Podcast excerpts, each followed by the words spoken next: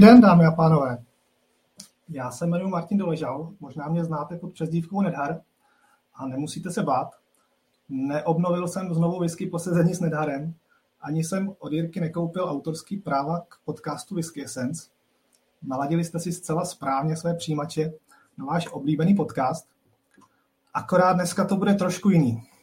Jirka se rozhodl, že to dneska pojmeme trošku jinak, protože už je to 33. díl, což je takové krásné číslo.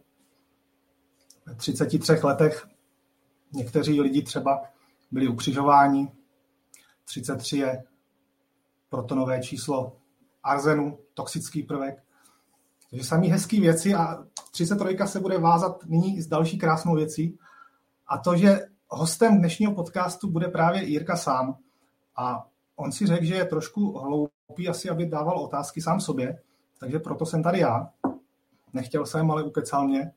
A já to využiju jako příležitost, abych se mu pomstil za všechno, co mi kdy provedl. A já doufám, že mi s tím pomůžete. Takže pište otázky zvídavé na Jirku do komentářů a je budu ve vhodnou chvíli snad pokládat. A snad to společně nějak zvládneme, protože s tím nemám žádné zkušenosti. A pustíme se, pustíme se do toho. Uh, takže dovolte mi přivítat Jiřího Šinogla, whisky šílence, který všechno o whisky ví, teď to nemyslím ze srandy, ale všechno četl, všechno pil, všechno navštívil, všechno viděl, všechno zná. Whisky eh, zasvěcuje, snad celý svůj volný čas. Je to autor tohoto podcastu a můj dobrý kamarád. Takže ahoj Jirko. Ahoj Martine, Dě- děkuji za tohleto úžasný antré. Jaký, Já... jaký to je být na druhé straně, Jirko? Hele, skoro teď mám úplně chuť, eh, jak jsi říkal, že jsem ti to nechtěl prodat, tak jsem to prodat měl. Já bych to koupil, ale ta cena byla příšerná, co nabízíš. To víš, no, je to otázka Já, já se pokusím dneska snížit hodnotu tohohle podcastu na polovinu. To si myslím, že se povede docela rychle mně. protože no. musím, musím teda říct, že dneska to bude opravdu hodně netradiční. Já si nemyslím, že to bude netradiční úplně pro naše posluchače, který si vlastně budou poslouchat jen další rozhovor, ale bude to hodně netradiční pro mě, protože se postavím na druhou stranu a musím říct, že to je strašný pocit. Je to, když to srovnáš, když jsi začínal uvádět podcast, když jsi byl poprvé v roli toho moderátora, teď jsi poprvé v roli hosta, tak co je, co je horší? Já si myslím, že snad tohle je horší teda. tak já tě můžu ujistit, že se budu snažit teď v dalších minutách a hodinách, aby tě tento pocit neopustil. Já, já samozřejmě díky moc. Mám dvě technické věci. Já už pár týdnů bojuju s kašlem, takže se omlouvám, pokud vám do toho občas budu kašlat. Nevím, jestli tady dokážu včas vypnout mikrofon. A druhá věc je, já už jsem navyklý, takže občas budu Jirkovi říkat Nidan, protože ho tak znám z fora tak. Používáš tu přezdívku vlastně někde jinde než na Whisky foru? Používám, používám, protože ta přezdívka samozřejmě vznikla daleko dřív, než eh, bylo Whisky Forum, nebo když než jsem poznal tvoje Whisky Forum. A možná i než bylo Whisky Forum, protože tak jo, to jenom, to jenom abyste, se, abyste se nedivili, kdybych někdy se neuhlídal a místo Jirka řeknu Nidan, tak není tady, prosím vás, už nikdo další. Myslím, myslím Jirku. Já se si dal samozřejmě srandu, nebudem zas tak moc zlý na tebe. Já budu ctít tradice tohohle podcastu a jednou z tradic je samozřejmě i první otázka. Uh, Jirko, co máš nalito a proč jsi na tuhle skvělou příležitost nenalil něco lepšího? Já, já teď popijím eh, devítiletý nezávislý tomatin pošery a přišla mi to jako dobrá příležitost si ho dát zrovna teďkon. Takže uvidíme, či, čím pokročím dál. To je paráda, tak se, tak se na to napijem. Já ještě teda dopijím portský, ale pak přejdu taky na whisky. Tak uh, určitě, určitě tě budu pobízet v průběhu, aby se napil, aby tvoje odpovědi byly co nejdelší a aby nám to tady šlo. A prosím vás, jestli si to chcete užít tady dneska s náma dvěma začátečníkama ve svých rolích, tak taky popíjejte. Věřte, že to bude mnohem lepší. můžu doporučit opravdu, kolikrát vás to dovede do netušených prostě zákoutí večera a je to super. Já teda ještě jednou děkuji Martinovi Netarovi, že přijal roli průvodce, protože musím říct, že spousta lidí vlastně za ten rok a půl nebo skoro dva roky, co to dělám, si jako přálo do rozhovoru mě a zároveň spoustu lidí mi řeklo, že bych chtěl v roli průvodce zrovna Martina, takže mně to přišlo taky jako hodně dobrý nápad a tak nějak se to protlo, takže já jsem za to rád, že, že, že, že vystoupil zase ze své komfortní zóny a vlastně už po třetí zavítal do Whisky Essence. My, my jsme teda, musím říct, s Martinem trochu domluvený, že pokud by to někam sklouzávalo a smrdělo by to nějakým pruserem, tak eh, použijeme zase ten trik s tou bouřkou. To bylo, to bylo dobrý, to, to už umíme. No, tak já, já nebudu předstírat, že jsem rád, že jsi mi tuhle tu roli dneska svěřil a nějak to zvládne. A já jsem... no, ještě doufám teda za sebe, že máš připravený nějaký papír, nebo aspoň počítadlo. Protože určitě všichni posluchači si zvykli, že mám takový krásný zlozvyk a to říkat jakoby. Martin ten mi ho pravidelně počítá, pod každým podcastu mi píše jako účet. Takže si myslím, že dneska je úplně vynikající příležitost, trhneme rekord. Já tě můžu ujistit, že k Jakoby se dneska ještě dostaneme. A já jsem přemýšlel, jak vlastně začít, jestli začít jako tebou, tvojí osobou, nebo jak, jak ty témata rozdělit a seřadit. A pak jsem si řekl, že to nebudu nějak extra prožívat a začneme hned prostě úplně se do toho vrhneme po hlavě a začneme tím hlavním, nebo tím důvodem, proč jsme vlastně tady. A to je existence vůbec podcastu uh, Whisky Essence. Tak taková asi jasná otázka na začátek. Co tě, co tě to vlastně popadlo? Jak se, jak se to stalo? No, já jsem to vlastně říkal při tom prvním dílem, dílu s Petrem Křenkem, že mě tady něco takového chybělo na českém trhu. A chybělo mi to už dlouho a celý se to umocnilo s tím období toho covidu, kdy vlastně ten celý první rok v tom covidu jsem si říkal, když jsem poslouchal ty zahraniční podcasty, sakra, to je všechno dobrý, tady ty lidi ze zahraničí si poslechnou v té angličtině a, a to. Ale proč to tady není v Čechách? Jako, a furt jsem tajně doufal, že to udělá někdo jiný. Uh, že tady je spousta lidí, kteří by byli ochotní si zpovídat a zdatnější než já. Jenomže furt rok utek a já jsem říkal, tyjo, ono to vypadá, že asi se toho nikdo neujme. No. Tak potom jsme se nějak se Zuzkou, s mojí manželkou povídali při procházce. Já jsem říkal, a ona říkala, tak, tak to udělej ty, ne? Já jsem říkal, ty to není dobrý nápad, no, tak nebyl to dobrý nápad. Myslím, že to byl, že to byl výborný nápad. Takže čekání trvalo dlouho, ale pak jako od toho nápadu, že to vezmeš ty, už, už to bylo hodně, hodně rychlý, rychlý impuls? Uh, no, musím přiznat měsíce, že se to tak jako ještě dozrávalo v hlavě a pořád jsem marně doufal, že, že, že potom to převezme někdo jiný. Dokonce vlastně, když jsem s tím začal, s tím podcastem, tak potom se mi nezávisle ozvalo několik lidí, že, že jako taky to měli v hlavě. Tak jsem říkal, Ježíš Maria, tak proč jste to neudělali? Jako, jo? Když by to bylo super.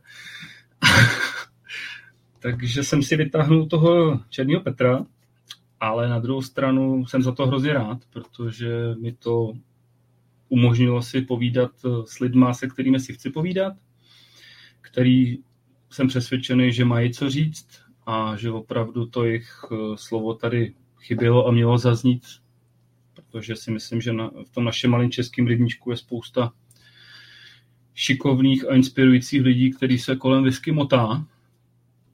A já jsem strašně moc rád, že překonali taky tady tu, tu, tu šílenost sem přijít prostě a přišli a, a další ještě přijdou, takže za to díky a myslím si, že samozřejmě ten podcast nedosahuje nějak technických kvalit eh, toho, co vidíme třeba ze zahraničí a to, co mě inspirovalo, ale na druhou stranu já jsem si říkal, já radši asi pojedu z mýho pohledu kvalitu, než, ne, nebo jak bych to řekl, prostě chci ty lidi, radši obsah, než nějakou formu, takže tady opravdu zvítězil obsah nad formou.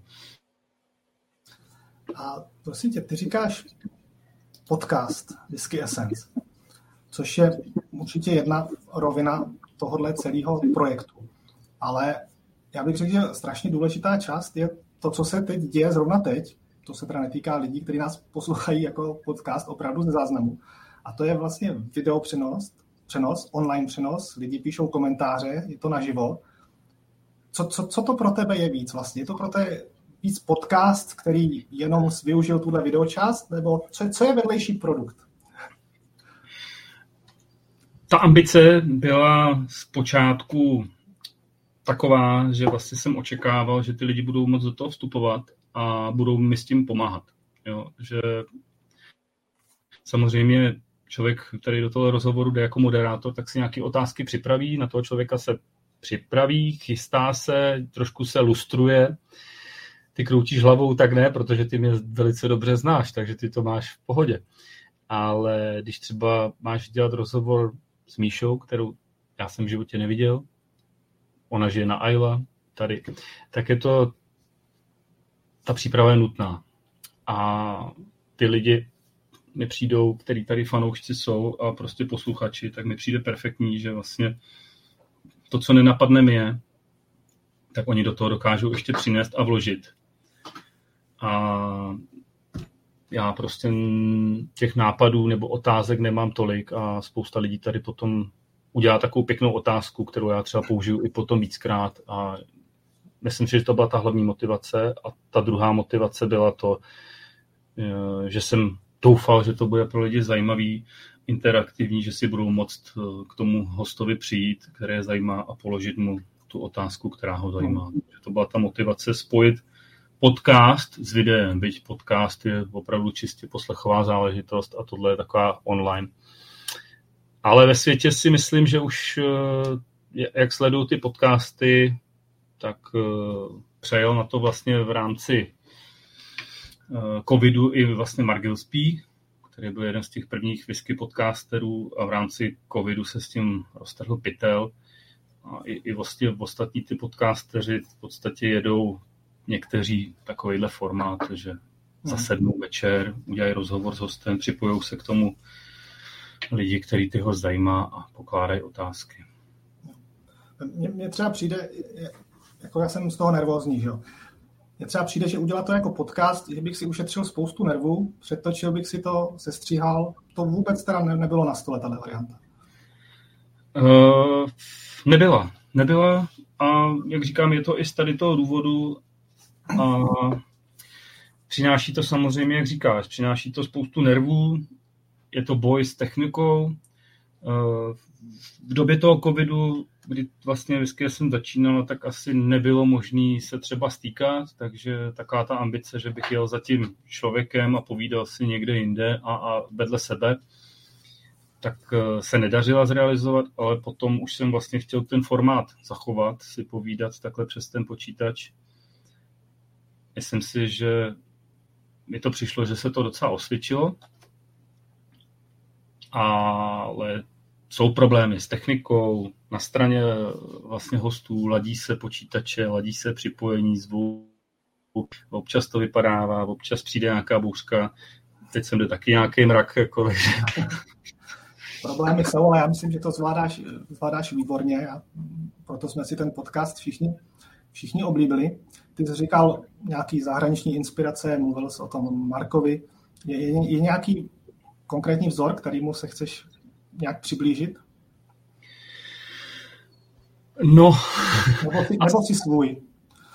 No já doufám, že jsem svůj, ale ty vzory, no, k Markovi bych se asi nechtěl přiblížit, co se týče počtu těch podcastů, protože já něco, už je teď se blíží nějaký tisícovce. Takový ambice určitě nemám, ale doufám, já, já si myslím, že se snažím brát těch eh, podcastů to, co mně přijde to nejlepší, tak doufám, že se mi to pře, po, jako daří přenášet sem. A... To, jsou, to, jsou, to jsou takové občas kontrolní otázky, co já vkládám. Jo? To řeknu jinak. Je třeba nějaký whisky influencer, třeba v České republice, který ho obdivuješ a kterýmu by se chtěl jako přiblížit? No teďko nevím, co očekáváš, jo? Nevíš, nevíš, jo?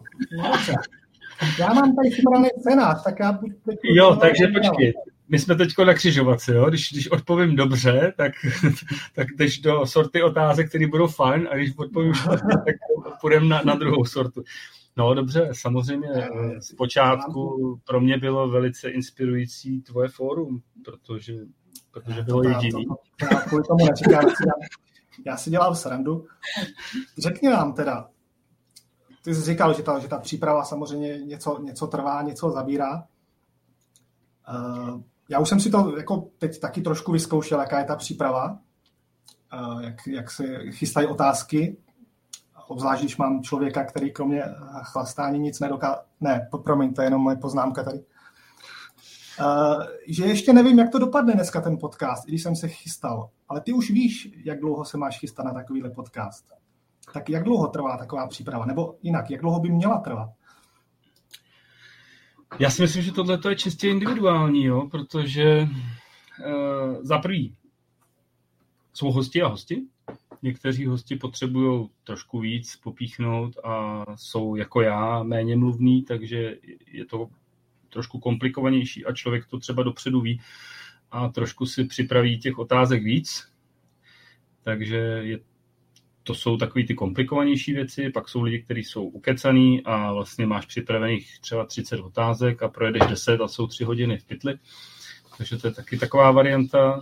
Pak jsou lidi, který znáš jakoby z toho svého eh, z toho vlastně našeho českého rybníku, že se potkáváte, už, už, už se bavíte nějaký roky, takže ty lidi opravdu si stačilo poznat nějakým způsobem, takže je, je jednodušší se na ně připravit. A pak jsou, pak jsou hosti, jako byla Míša, nebo další, prostě, který si vlastně v životě neviděl. Takže a ani vlastně o nich na internetu nebo takhle moc toho nenajdeš. Takže si musíš zapojit větší představivost a imaginaci a snažit se by toho hosta, když to tak řeknu, jako uh, vycucat co nejvíc z něj. No. Protože já to vždycky beru tak, že si, že si zvu hosty a beru to ze svého pohledu, to co, to, co zajímá mě. A pak samozřejmě je ta rovina těch uh, lidí, kteří můžou přijít a položit tu otázku, za co jsem hrozně rád, že to pomáhá. Ale spousta těch otázek uh, jde opravdu z toho, co by mě zajímalo, na co bych já se toho člověka chtěl ptát lidi, který bys rád slyšel, něco se od nich dozvěděl, rád bys je poslouchal, tak to myslíš? Přesně tak to myslím. Já jenom to tak jsem to zdůraznil. Připomínám, že dneska jsi pozval sám sebe. No, ty jsi už teda mluvil o té Míše, dá se říct, že to byl teda podcast, kde byla nejtěžší příprava? Asi, asi ani ne. Řekl bych, že ne, protože s okolností jsme se minulý rok podívali poprvé na Ayla, takže jako pár dní strávit na Ayla, to je velká inspirace i pro otázky, protože když člověk odjede z Ayla, tak eh, těch otázek nebo těch eh, otazníků prostě člověku běží hlavou strašně, jo? jako třeba jak tady ty lidi můžou žít, co tady zima, eh, kam, kam chodí se bavit, jo, prostě to je, to je prostě, jako Ayla přijet na tři dny je to úžasný zážitek, ale když si to člověk potom jako podívá a podívá se třeba z toho letadla, tak jako kroutí hlavou. Žít by tam asi člověk nemohl.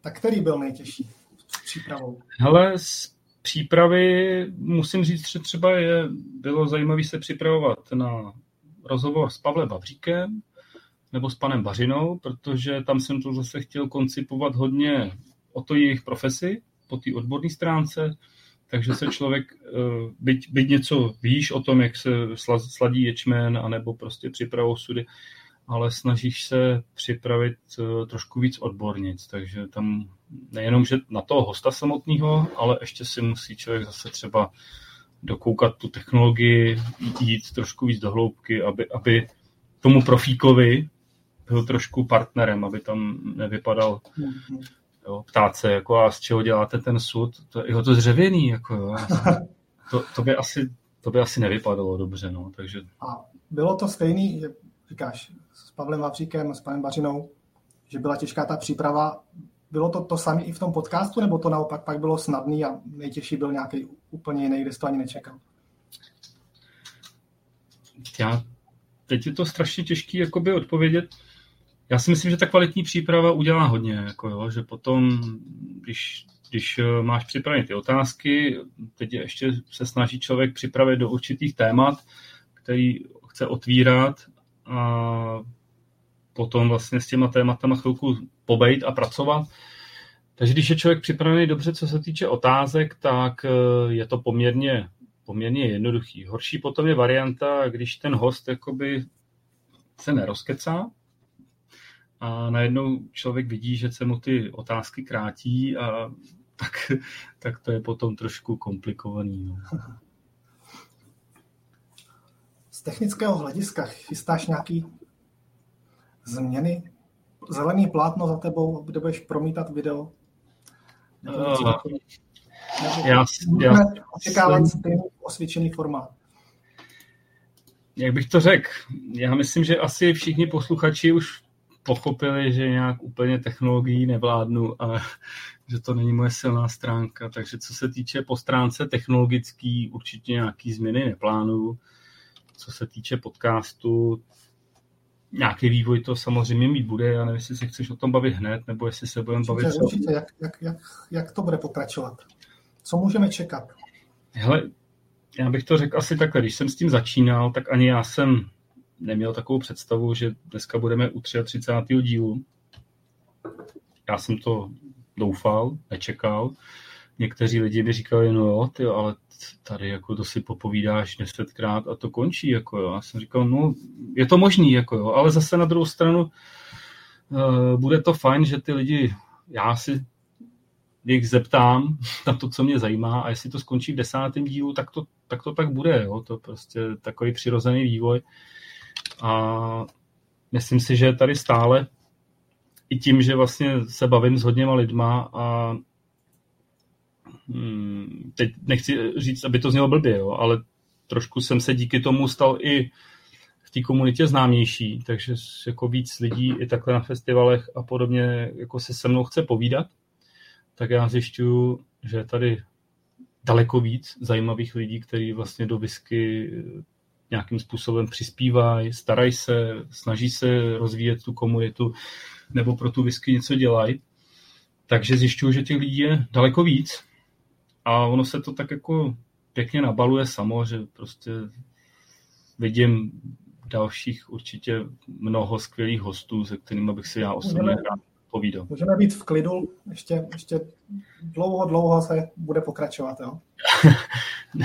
Nevím, jestli úplně v klidu, samozřejmě myslím si, že se to, to vyčerpá jednou, jo, prostě Česká republika má jenom 10 milionů obyvatel, takže jestli, jestli budu chtít překonat toho Marka, tak si myslím, že...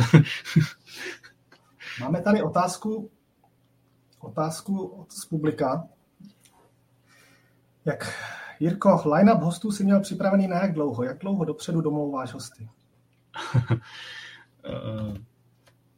Takhle, když jsem začínal, tak samozřejmě měl jsem domluvených třeba prvních pět hostů, řeknu. A postupně to tak nějak krystalizuje, takže ten line-up nemám deset hostů dopředu. Spí, jako já mám připravený seznam lidí, který chci postupně oslovovat. Eh, nějak to v průběhu roku se mění. Je to i s ohledem na to, vlastně, co ten daný člověk konkrétní, který by měl být hostem, chystá. Ať jsou to třeba kluci z Whisky Game, tak, tak prostě jsem si s nima chtěl povídat už eh, delší dobu, ale načasovalo se to termínově právě ke spuštění crowdfundingové kampaně nebo mm, dal, další hosti, prostě, že se snažím, aby to nějak trošičku sedělo i, i, i s tím, co třeba otvírají a připravují a chystají. A Stalo co tam dělat? Že někdo, že někdo odmítl tvý pozvání? No hele, já jsem tomhle ten docela neodbitný. takže, takže ty lidi, já nevím, no, nějak vždycky strašně znásilním zlámu a, a, a prostě přijdou, i když, i když to bolí. No. takže, takže si nikoho z Třebíče ještě nezval? ne, ne, ne. Já, já jsem jako já jsem o tom zvažoval a říkal jsem si, uh, chci vlastně mluvit s lidma, který především pro whisky dělají něco pozitivního a snaží se prostě to posouvat dál a u Třebíče aspoň před tím rokem třeba jsem si nebyl právě v tomhle ohledu úplně jistý. A potom jsem si říkal, a proč vlastně takovýhle hosta bych si měl já zvát, když vlastně nechci se bavit, anebo nechci jít do těch konfliktů a ptát se, a proč to děláte takhle a neděláte to takhle. To je rovina, kterou já jsem s podcastem nikdy nechtěl přijmout, abych tady hosty, vlastně, který jsem přišli dobrovolně, chcou si povídat a já jsem za to rád, abych je tady nějak lámal. A to jsou lidi, kteří to třeba baví. Jsou lidi, kteří to baví. No, tak... Uh, že třeba si někdo sám řekl o to, jestli by mohl být pozván, protože já nevím, zrovna právě něco chystá a chtěl by o tom povídat. Ty... Nemusíš ani být konkrétní, jestli nechceš jenom, jestli se ti to stalo. Asi, asi ne. Asi ne. Vždycky, vždycky je to jako asi na tom mém uvážení, mém rozhodnutí a, a snažím se ty lidi oslovovat a někdy to tak vyplyne, že třeba dostanu i tip na, na lidi, který já jsem vlastně ani nevěděl, že to tady existuje a je to potom docela takový i milý, že zjistíš, že tam na druhém konci republiky je, je se děje něco, kde je zainteresovaných třeba 100 lidí a vůbec to netuší člověk. Jo. A je to pro, pro rozvoj a, a pro podporu té desky, kterou máme všichni rádi, tak je to fajn. Jako no. Hosté ze zahraničí Ale já jsem potom právě chtěl mluvit eh, o tom, že se vyčerpám, jo? Že, že se vyčerpám v té češtině. A samozřejmě, že by mě hrozně lákalo, kdybych si mohl popovídat eh, s lidma ze zahraničí, ale já se Jakou bojím. Překladatelkou třeba. To si myslím, že by nebylo ono, no, prostě, jo. ale ta moje angličtina, já si samozřejmě jsem schopný tam nějakým způsobem popovídat, ale ono je to něco jiného vést tady dvouhodinový rozhovor a reagovat na ty lidi a ještě na otázky a já si myslím, že by mi z toho praskla hlava teda, no. Říkáš, říkáš angličtina. Iva se ptá, jak je na tom tvoje čeština. Bude, budou otázky z české gramatiky? Ne, nevím, na co vůbec naráží. Hmm. Já už to taky nevím, protože v podstatě, když jsem začínal u tebe na fórum, tak eh, tam, tam mají lidi různé role. Jo. Je tam prostě samozřejmě ty jako moudrý administrátor, pak, jsou, pak je tam další administrátor, je tam, je tam guru, je tam a je tam jednotka, která si říká Gremernaci. Takže samozřejmě já jsem češtinou nepolíbený, já jsem technická lopata. Maminka nade mnou zlomila hůl, byť, byť jsem přepsal všechny diktáty, co snad byly na světě napsané, tak uh, nikdy to nebylo lepší než za, za čtyři. Takže já, já si myslím, že ve svých 42 letech se asi nepolepším, co se týče češtiny a ani musím říct, nemám ty ambice, abych se radši zlepšil v té angličtině. Já myslím, že proto máš audio podcast, kde my nepoznáme, jestli říkáš tvrdé nebo měkké i, takže je to zcela, zcela irrelevantní. No, je to vtipný, že to říkáš, že to je audio podcast. Já bohužel, eh, nebo bohu dík, mám vlastně i tu příležitost, že musím na začátku vypsat třeba tu událost. Jo. A ono je, to, ono je to pár řádků, ale zrovna i v tom se dá nadělat krásný chyb. Ne, ne, ne, ne jednomu hostu jsem zkomolil jméno, což samozřejmě za, za to se omlouvám, protože to nebylo schválně. Já mám sám jméno, který prostě celý život s tím okolí bojuje a komolí mi to, ale já už jsem si na to zvyk, takže mi to úplně jedno. Že, že říkáš to jméno, já tady mám poznačenou otázku, ještě se vrátím k té tvojí přezdívce. Tady se ptá Majo. Přezdívka Nidan znamená, že jste držitelem nějakého danu v bojových uměních? Jo, jo, souvisí to. No. Ty jsi se ptal vlastně, kdy byla přezdívka. Ona vznikla v, v, v dobách dřevního internetu. Já, když jsem nastoupil na vysokou školu, já jsem samozřejmě ze svého příjmení měl přezdívku, která se uh, šiny. A když jsem nastoupil do prváku na vysoké škole poprvé jsem viděl internet, tak to bylo první, že jo? Musí si člověk založit uh, e-mail, takže jsem rychle běžel na seznam, tam byl šiny zabraný, tak jsem nějak si založil e-mail na e-mailu a potom jsme šli, protože to jsme chodili na počítači do studovny a tam můj spolubydlící tam něco psal a já říkám, co to je? A on říká, hele, to je Xchat. Jako. A teď si nemyslete, že to, to fakt jako existovalo. To bylo, tam, tam si lidi povídali jako třeba z Budějic, z Brna, o, o bojových uměních a podobně. A tak jsem tam zkoušel přes dívku šiny, ta byla zabraná taky, jo. A to byly dřevní doby internetu, nevím, jak to... No, dneska to vlastně lidi řeší, že mají XYZ a já nevím, nějaký house numero zatím. Takže šiny byl zabraný. A já jsem v té době měl černý pásek v karate první dan, což se řekne shodan. A připravoval jsem se asi na druhý dan, což je nidan. Takže prostě, protože shodan byl taky zabraný, tak já jsem si dal přes dívku nidan. Je to zhruba víc než 20 let zpátky. Takže ano, jsem držitelem druhého danu v karate. Dobře, tak v tom případě další otázky budou trošku měkčí, než jsem plánoval. proč, proč myslíš? Ne, dělám si srandu.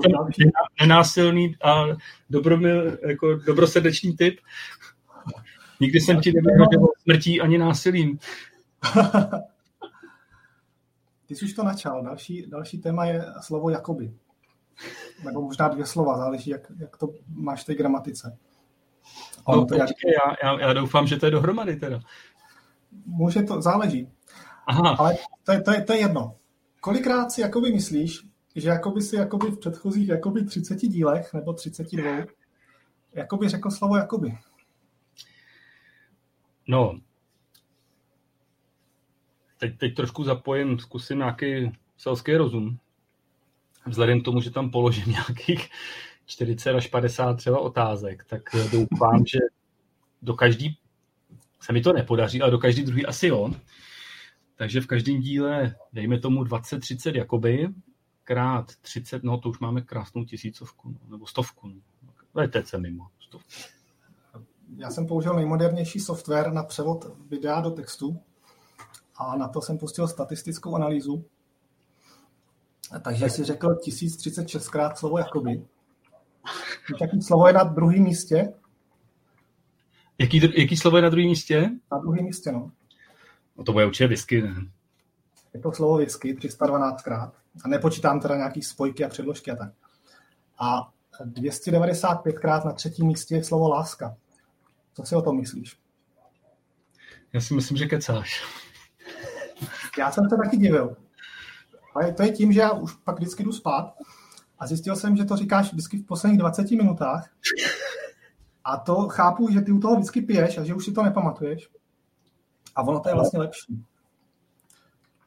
Počkej, ale umí to rozlišovat ten software, jestli umí rozlišovat eh, to, co říkám já, nebo ty hosti, jo? Protože legendární díl s Karlem Pinkou, kde, kde opravdu asi ta láska na konci byla hodněkrát. To, to, se chci, to se chci právě, to souvisí, to se chci zeptat, při jakém dílu podcastu ses nejvíc opil, a, a nebo pokud tvoje dcery ještě nešly spát, tak jsem se přeřekl, myslím, při jakém ses nejvíc napil. A proč? Já nevím. Asi, asi to byl díl s Karlem, kdy, kdy, kdy nám to tak nějak ten večer krásně oběma sedlo. Hezky jsme, si, hezky jsme si povídali, hezky, tak jako večer utíkal. Najednou jsme zjistili, že, uh, že tam je asi ta láska, tam jsme asi nahnali hodně těch slov. No, bylo to... Bylo to Já jsem použil zase nejmodernější software, který používá FBI na odhalení uh, teroristů a podobně. Takže detekce houpání byla nejvyšší v podcastu s Martou. To je level 7, level 7 označený taneční krátce. A potom byla kontrola artikulace. To máš pravdu, to bylo s Karlem Pinkou. Level 8 z 10 označený podezření na otravu novičokem. A to bylo s kým? Další otázka je, je jednoduchá. Dávej pozor, jo? nesmíš udělat chybu. kterého hosta si jediného pozval dvakrát a proč si právě jeho tolik vážíš? Uh, ne, já si nepamatuju. Nepamatuju, dobře. Pa, poznal, pozval jsem, pozval jsem tebe dvakrát. A proč si tě vážím? To já si myslím, že jsem vlastně řekl na tom podcastu s tebou. To nerozebírej. Až se napijem. Dobře, dobře, dobře. Bude, bude láska, takže zvýšíme. Mám pro to takovou hypotetickou situaci. Jo? Tvůj fanoušek se ráno zbudí, podívá se na mobil, jde k snídani, řekne si, pustím si 10 minut podcast, ranní briefing hospodářských novin, a tam na něj vyskočí nový díl Whisky Essence, který má 3,5 hodiny a on ví, že dalších 14 dní stráví všechen svůj volný čas posloucháním Whisky Essence. Myslíš si, že tě někdo v takovou chvíli třeba chce zabít? No, jako, jako opravdový fanoušek Whisky Essence určitě ne, jako jo, protože ten, ten samozřejmě už, už po od půlnoci ladí mobil a těšíš se na nový díl, takže věřím tomu, že jakmile se tam pinkne mu na tom mobilu ten nový díl, tak tam běží a okamžitě pouští a sjede to celý na jeden nádech, jak, jako já. A pak jsou ty, eh, jak bych to řekl, méně fanoušci, kteří vlastně ten podcast zneužívají jako na takové věci, jako je běhání a podobně a, a běhají strašně krátké tratě. Uh-huh. A samozřejmě tě to potom vydrží na 14 dní. No. Když ty takhle, tak já jsem to poslouchal dřív u běhání. Ale vzhledem k tomu, že to vůbec nestříháš a byli tam třeba, že jsem šel třeba běhno, vyběhl jsem a řekl jsem, Luce, jdu běhat, pouštím si podcast. Tam v tu chvíli spad mikrofon na zem někomu, nějakému hostovi a půl hodiny jste ho hledali a já jsem se vrátil a ještě jste ho nenašli. No, to je, to je riziko, motivaci. To je riziko toho, proč toho onlineu, no. Jako to, to prostě neovlivníš a... Jaká a je teda ideální? Na druhou stranu, zase na druhou stranu musím říct, eh, že by fanoušci přišli o některé ty krásné houpavé věci, třeba jako byly s Martou, ty taneční kreace, nebo otravy s Novičokem, s Karlem. A já si myslím, že to k tomu prostě patří, no, to je život. Jak říkám, běhej víc. Jaká a... je teda ideální délka podcastu, Jirko? Hmm, z mýho pohledu? No, jako, z mýho. Ono, no, tak já se potom zeptám i z toho tvýho, jo, protože uh, z mýho pohledu, protože já poslouchám, já jsem vlastně neslyšel tenhle ten podcast ani jednou, protože nemám rád svůj hlas v mikrofonu, takže asi lidi to mají tak podobný, takže já se neposlouchám. Ale když poslouchám třeba ty zahraniční podcasty, tak uh, kolikrát uh, taky trvají hodinu a půl a já jsem fakt zklamaný, že to končí, protože když tam byl vynikající a zajímavý host, tak uh, si myslím, že by to mohlo mít klidně delší. Pak jsou samozřejmě hosti, kteří nejsou tak pro mě zajímaví, třeba jsou z méně oblíbených mojich palíren, nebo je to o americký whisky, třeba u toho Marka Gillespieho, tak já zjistím, že mi to vlastně nic nepřináší, takže ten díl vypnu a přeskočím ho a jdu třeba na nějaký jiný, protože dneska těch podcastů je tolik a Mike že si můžu vybírat. Mike se ptá, jestli máš data sledovanosti, jestli víc kouká lidi na video, já jenom pro úplnost teď tady vidím, že nás sleduje 2300 diváků v tuhle chvíli, nebo, nebo podcast, potom, potom audio až následně. Uh, te, Majku, to je dobrá otázka. Ono, já na to odpovím trošku ze široka. Zpočátku Mm, jak bych řekl, byla doba covidová a vlastně lidi nevěděli, co od podcastu Whisky Essence očekávat. Takže hodně lidí bylo na tom videu. Scházelo se tady poměrně dost lidí, pak bych řekl, že se to trošku přelilo. Lidi zjistili, že vlastně jak ten podcast probíhá, jaký otázky asi padnou, takže věděli, měli jako představu o tom, jak bych to řekl, že na to video není úplně nutný tolik chodit a přelilo se to ve prospěch eh, toho audia. Takže v současné době vede samozřejmě audio, lidi si to poslouchají ze záznamu a to nejenom kvůli tomu, že už ví, jak ten podcast probíhá, ale i z toho, že je to dlouhý a na tom audiu v těch sluchátkách si to snadno pauznou, pokračují třeba při další cestě autem a ne každý jezdí do práce třeba, tři hodiny. No. je třeba tohle, co já vůbec nevím, jak tohle to funguje. Vidíš tam třeba, jestli ten člověk to viděl najednou, nebo jestli se na to dívají na pětkrát, nebo jak tohle to probíhá? To poznáš nebo nepoznáš? Mm, u těch podcastů ne, protože tam vlastně většinou ty, ty podcasty se stahují lidem do mobilu, takže právě když, když ono se to objeví, tak prostě třeba ty Spotify nebo podbímy, tak oni to nastahují rovnou do mobilu a tam, tam v podstatě nemáš možnost, jak to škálovat a říci. YouTube, protože jsou, jsou tady i lidi, kteří já taky musím říct, že pozna, podka, podcasty některý poslouchám přes YouTube, eh, že se mi to nechce jakoby pouštět Spotify nebo něco, takže si jako podkres člověk pustí YouTube. Ten to asi nějakým způsobem umí, ale mě spíš zajímá počty těch shlédnutí, než, než to, jestli to koukne na pětkrát nebo na desetkrát nebo na jednu. Jaký, jaký teda jsou ty počty? Já bych řekl, že v poslední době se to docela zastabilizovalo, že já musím sčítat tři kanály. Jo. Jeden kanál je ten podcastový, kde ty lidi jdou opravdu do toho audia. Potom je ten YouTube, kde to lidi používají buď, že to kouknou jako video, anebo potom jako podkres při práci třeba. A třetí je pořád ještě ten Facebook, takže i na Facebooku je vlastně ten záznam a můžou si to lidi pustit vlastně taky ze záznamu. Já, já si třeba takhle pouštím věci z českého mm, viskového světa taky jako s záznamy. A když to tak nějak posčítám, tak se pohybují ty sledovanosti těch jednotlivých dílů někde mezi 600 až 800 za jeden díl. Výborně. Tak Jirko, napise. Diváci, taky se napité.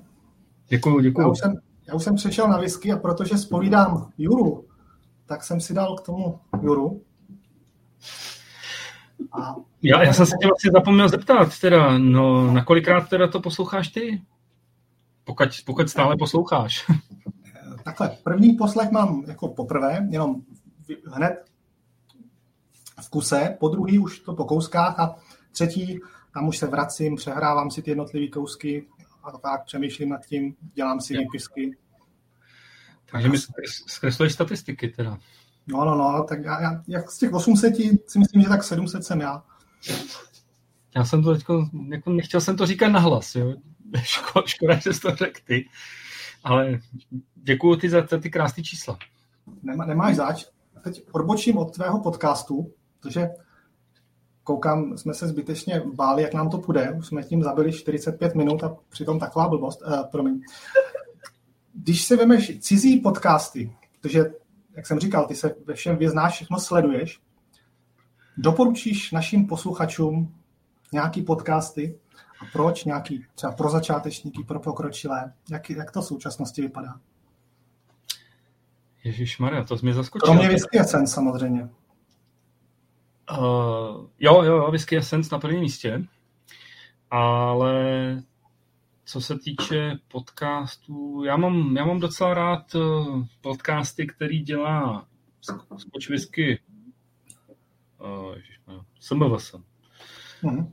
Nezávislý botler, která vydá lahve, tak oni mají podcast, mají tam poměrně zajímavý. Whisky Society, no. Mm-hmm. Society a No, já to možná spíš někam vypíšu, kdyby, kdyby potom měl někdo zájem, nebo já, chviličku, já se podívám do mobilu, a ne, řeknu, tak toto nehledej, tak nevíš, no nevíš prostě. To je nevím, protože já si ty názvy nepamatuju. protože jo, jeden teď poslední podcast, co mě hodně baví, se jmenuje Not Another Whisky Podcast. Hmm. Potom eh, podcast, co mě baví hodně, je no, tady mi to neukazuje. Tady. Tak dobře, tak budeme pokračovat dál. Jo, jo, jo. Vaši přátelé, najde... Počkej, počkej. Inside Whisky, což jsou tři Němci, který, který si povídají s docela zajímavými. Uh, samozřejmě taky sledují konkurenci v Čechách, Kubovo opití. Kubovi ten neměl zabrat, dlouho neměl, dlouho neměl díl, což mě samozřejmě mrzí, protože taky, taky to jsou zajímavé věci. A těch podcastů já sleduju, myslím si, že třeba deset, ale vždycky to tak nějak zúžím a řekl bych, že... Dobrá, dobrá, děkujeme. Tady se nám nahromadilo, všichni se prosím vás zase napité. Teda takhle, ještě kdo se dívá ze záznamu, prosím vás, tak už jste se párkrát napili, ale pokud se díváte a jako řídíte v autě třeba, já poslouchám v autě podcasty, tak už stačí, jo? To nepřáníte. A máme tady několik otázek, já je asi nemusím ani extra zobrazovat. Víc lidí se prostě ptá na tvoje začátky uh, s whisky. A já se tady musím přepnout. Mě by zajímalo, jak ses dostal k whisky, nebo jak ses dostal vlastně k alkoholu, jak s tím začal. Můžeš začít od začátku, jak ses narodil a tak. S dovolením Jiří Šinogl nám nyní bude vyprávět tvé cesty k whisky. Jirko, tady, tady to teda natáhneme, teda. Tady je příležitost velká. Jako. Nebudu tě přerušovat. Ta hodina je tvoje, nebo tři čtvrtě hodina. Dámy a pánové, můj život a whisky. Jiří Černoch. Han Martin, jako... Prosím tu hudbu. já potřebuji na záchod, víš? Jo, ty potřebuješ na záchod. Tak jo, tak já nevím, no. Já jsem začal asi ve 13, asi jako každý, že? Přerušila se nám spojení. ne, tak já jako první whisky jsem ochutnal, si myslím, to si pamatuju přesně vlastně. Jo, to si pamatuju, protože v té době už, už, už jsem pil jako běžně pivo. Pivo bylo strašně levný a na jedné diskotéce jsme si nějak rozšoupli, tak prostě, že si dáme whisky, že? takže prostě v té době strašně frčil Jim Beam, takže nám přistál na stole nebo na bar ta, ta ohromná viskovka prostě s Jim Beam s ledem. Tak počkej, zvyšujeme ale procent toho houpání. Pokračuj. Takže Jim Beam s ledem za, za nekřesťanských 50 korun. To jako bylo... Co bys za to teď dal? Co, co bych za to dal? Já, já mám pocit, že to stojí furt 50 korun, nebo ne? Co bych za to teď dal? To byla další otázka. Jo. Aha, tak jo. No, takže to byla první whisky, takže já nevím, jestli chceš pokračovat teda dál. A to tě, jako, jako to tě uhranulo, nebo to naopak pak zase přestal 10 let pít? No, určitě mě, určitě mě uhranula ta cena, jako to, to bez zesporu. Ta mě uhranula, protože s čím jsme tenkrát experimentovali, že jo? To byla doba, kdy frčeli takový ty barevný jelciny. To bylo strašně dobrý. A vůbec nevím, proč, proč to už to nepiju. Takový, já nevím, jestli si na to pamatujete, to, bylo, to se jmenovalo Jelcin Gold. A to bylo prostě hrozně dobrý. Ono to bylo, jak my jsme tomu říkali, gumový medvíci a ono se i to i tak, tak tahlo, jako když rozpustíš jako by gumový medvídka ve vodě. Já, já myslím, že to, že to necháme být, protože lidi tě mají rádi a obdivují tě. Abych to nekazil, než se dostaneš k dalším věcem. Já myslím, Jaký, že hrajete fotbal pedálem. Tak... Jaký jsi piják whisky? Kolik dní v měsíci si dáš aspoň panáka? Mm, no, hele, v únoru 28. Mm-hmm. Mm, jak to tam je? Březen, du, duben 30. Chápu, chápu. Když, když, tobě vtrhnu, když tobě vtrhnu domů, nečekaně, večer, tak spíš budeš popíjet nějakou svoji načnutou lahev, kterou máš rád, nebo budeš degustovat vzorečky? Záleží, kdy večer ke mně vtrhneš. Když to bude... Náhodně, náhodně. Prosím? Náhodně, prosím tě. Já vím, ale v kolik hodin, víš, protože já mám... Jo, takhle. Já mám... Ne, nemusíš nic říkat, já myslím, že všichni jsme pochopili, tak se to Další otázka se teď skvěle hodí. Myslíš si o tobě někdo z tvých přátel, že jsi alkoholik? Ne. Já. Určitě proč ne. myslíš, že nejsem tvůj přítel? Kolik, ne. kolik různých visek si v životě ochutnal? To, to je takový, to se ani přímo neptám. Já jsem se díval na Whisky Base. Máš tam 215 prázdných lahví. Mm-hmm a 36 otevřených. Tak já ty otevřený nebudu počítat, já budu hodný, jo? A ty, ty prázdný, já chápu, že se začneš vymlouvat, že to vypila Zuzka a, a kamarádi a tak. To je pravda, jako. Ale určitě ty, vy jste taky někdy zase byli naopak u kamarádů. A to třeba je toho Dima Býma si tam určitě nezadal. Takže 215 prázdných láví. 3283 vzorků, prosím vás. A to, to, to jako je pochvala, jo? Já jako říkám, jak, jak, jakých máme znalce tady. Jen tak mimochodem mě tak napadlo, že bych to vynásobil. Zás 216 litrů whisky to je, jo. Já jsem vzorky počítal 0,2, 0,02. To jsem ještě hodně mírný. To odpovídá. To je takový soudeček, že jo, vypitej. Mm-hmm. Kolik let si to eviduješ na Whisky Base? Uh... Deset, viď? No, as, asi tak. No, tak to máme 2 litry měsíčně, Jirko. 6 centilitrů denně. Dámy pánové, nechávám prostor, abyste se všichni zamysleli nejenom nad Jirkou, ale i na celou vlastní whisky. Spočítejte si to, vynásobte si to. Protože to není nic krásného.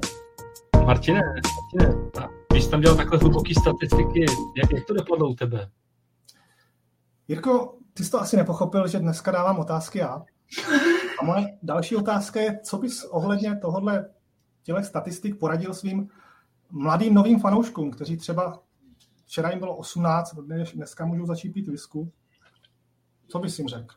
No, jestli jim bylo včera 18, ano, tak už jim nemám co radit, jako jo, protože dneska už jsou tak daleko. Už dělci mají za sebou. Urč, určitě, takže já bych, já bych se spíš orientoval na ty 12 letý. Opravdu začínající diskaře. Co bych jim tak poradil? Se napijem. A přesunem se k dalšímu tématu. Prosím vás, všichni diváci a posluchači, napijem se, jo? Počkej, ty jsi mi nenechal domluvit, jako. Já to jsem bylo, tady to, chtěl, chtěl říct takovou myšlenku, jako jak začal jsi o 12 letých dětech, tak já to musím utnout. Já jo. jsem tady moderátor. To... Takže to bylo takový šokující, smutný povídání, jak se zrodila jedna z nejvýznamnějších postav české whisky scény. A tím se dostáváme k dalšímu tématu, kterým je právě česká whisky scéna. Já tím myslím teď whisky produkci v Čechách, v Česku, nebo to můžeš říct klidně na Česko-Slovensko. Jaká je v tvých očích česká whisky scéna? No, já si myslím, že je slušně rozjeta. To takhle mám říct. Uh,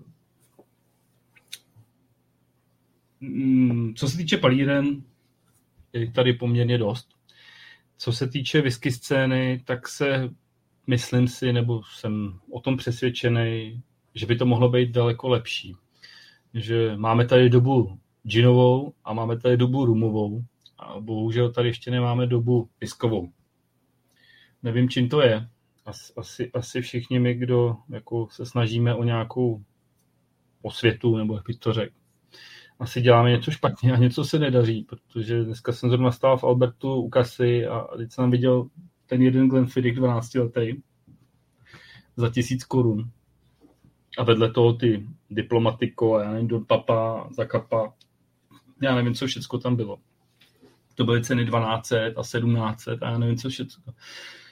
A ty lidi prostě sahají tam do té části a to mě teda trošku mrzelo, takže já nevím, jestli tohle myslíš tou českou whisky scénu, ale ten trh eh, bohužel z mýho pohledu není moc hezky nastavený. Já jsem to myslel spíš, ty jsi říkal, tady to taky velice zajímavé. Já jsem myslel teď eh, whisky produkci, jako českou whisky, jako takovou, český palírny.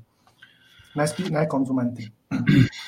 No, já jsem tady měl vlastně docela dost eh, hostů, který se na produkci podílejí, jak český whisky, byli tady zástupci nejenom, který propagují, ale který prostě vyrábějí. A měl jsem tady i spousta hostů a já se na to většinou ptám, jak to vlastně vidí, tu budoucnost české whisky, nebo tu českou whisky v současné době. Eh, většina to vidí dostala do růžově, a já se teda musím přiznat, že já to úplně tak růžově nevidím. Oni, kdyby to viděli černě, tak asi se nepouští do tohle biznisu. To je, ty to mají zkreslený. To, to, je, to je asi určitě pravda. Prav? Ale bohužel je k tomu několik důvodů, no. Prostě já si myslím, že ta, ta, ten náš trh vlastně není úplně připravený na tu whisky což je velká škoda. A proto mám trošku obavu, že i s těma počtama těch nových vznikajících palíren, které tady jsou, že tady bude za chvilku asi převiskováno. Na, ten Myslím, malý... Že, že už, že už není, není místo pro nějakou další. Musí se, musí se vylepšit jakoby z mého pohledu jakoby, uh, Čárka. Tak kvalifikované z těch, eh, těch lidí, kteří pijou, pijou jakoby tyhle ty lepší destiláty. No. Kde dělají u nás nejlepší whisky? No já jsem z jihu Čech, takže to je úplně jasný. Že? Kde dělají nejhorší? Uh, no já doufám, já doufám, že, že tu jsem ještě neochutnal. Teda. Já myslím, že se každopádně shodneme, že český whisky scéně fandíme, a ať už teda tady je, nebo není převiskováno. Já, já samozřejmě fandím každému počinu, těm lidem, kteří to opravdu jdou dělat uh, dobře, chcou, chcou to dělat uh, tak, aby přinesli na, na trh nějaký dobrý produkt. Nejdou do toho od prvého počátku, že to dělají, protože tady je nějaký whisky boom, nebo že, že zatím vidí nějaký investiční peníze, nebo rozjíždí nějaký letadlo, nějakou pyramidovou hru. Takže všem ostatním, kteří prostě to opravdu jdou dělat, uh, protože whisky mají rádi a že ji chcou dělat, tak, tak tomu fandím. Jako, to určitě. Hlavně srdíčkem, jak píše Jirka. Je to tak, no, je to ta láska a, a pokud je ta láska, tak si myslím, že při, přijde i ten úspěch. Kdo to, to, to hrá srdíčko, tak přijdou penízky potom. Uh, takže ty to vidíš černě, že myslíš, že za deset ne, nevidím let... To, nevidím to černě, nevidím to až tak růžově. Jo. Nevidíš to až tak růžově. Bude tady za deset let víc míň nebo stejně palíren? No, já se obávám, že, že jsou tady palírny, které jakoby nastupují na ten trend německé a rakouské whisky. To znamená z pěstitelské pálenice, když už dojde dojdou švestky, hrušky, jabka, něco všecko, tak, tak aby ten kotel nestál, když, když ho mají, tak, tak prostě hmm. tak, tak zakvasíme nějaký obilíně, vypálíme to a nadáme do nějakých těch sudů, to, to se všude válí a pak to budeme prodávat jako whisky, tak eh, bojím se tohohle trendu, že se tady bude neustále zvětšovat a myslím si, že to je ta špatná cesta, která ani nepomůže růst tomu trhu s tou whisky obecně, protože opravdu potom, když tohle lidi ochutnají, tak nebudou mít chuť ani ambice ochutnávat eh, ty kvalitní český whisky a hmm. kvalitní hmm. skotský whisky. Přesně, to, to, to, to je hezký, že to říkáš, že vlastně mně, mně třeba přijde, že se tady, my porovnáváme českou whisky třeba se skotskou, ale že jestli bychom ji neměli porovnávat právě třeba s německou spíš. K čemu, k čemu máme teď blíž? Ke, ke skotský nebo k německý? No, já si myslím, že jsou tady palírny, který prostě jsou dobře zaevidovaný a etablovaný, který, který prostě samozřejmě se blíží k té skotské. A mají i ty ambice se tam přiblížit, je to ten jejich cíl. A pak, pak jsou tady palírny, který vlastně žádný cíl nemají, mají ambice někde jinde.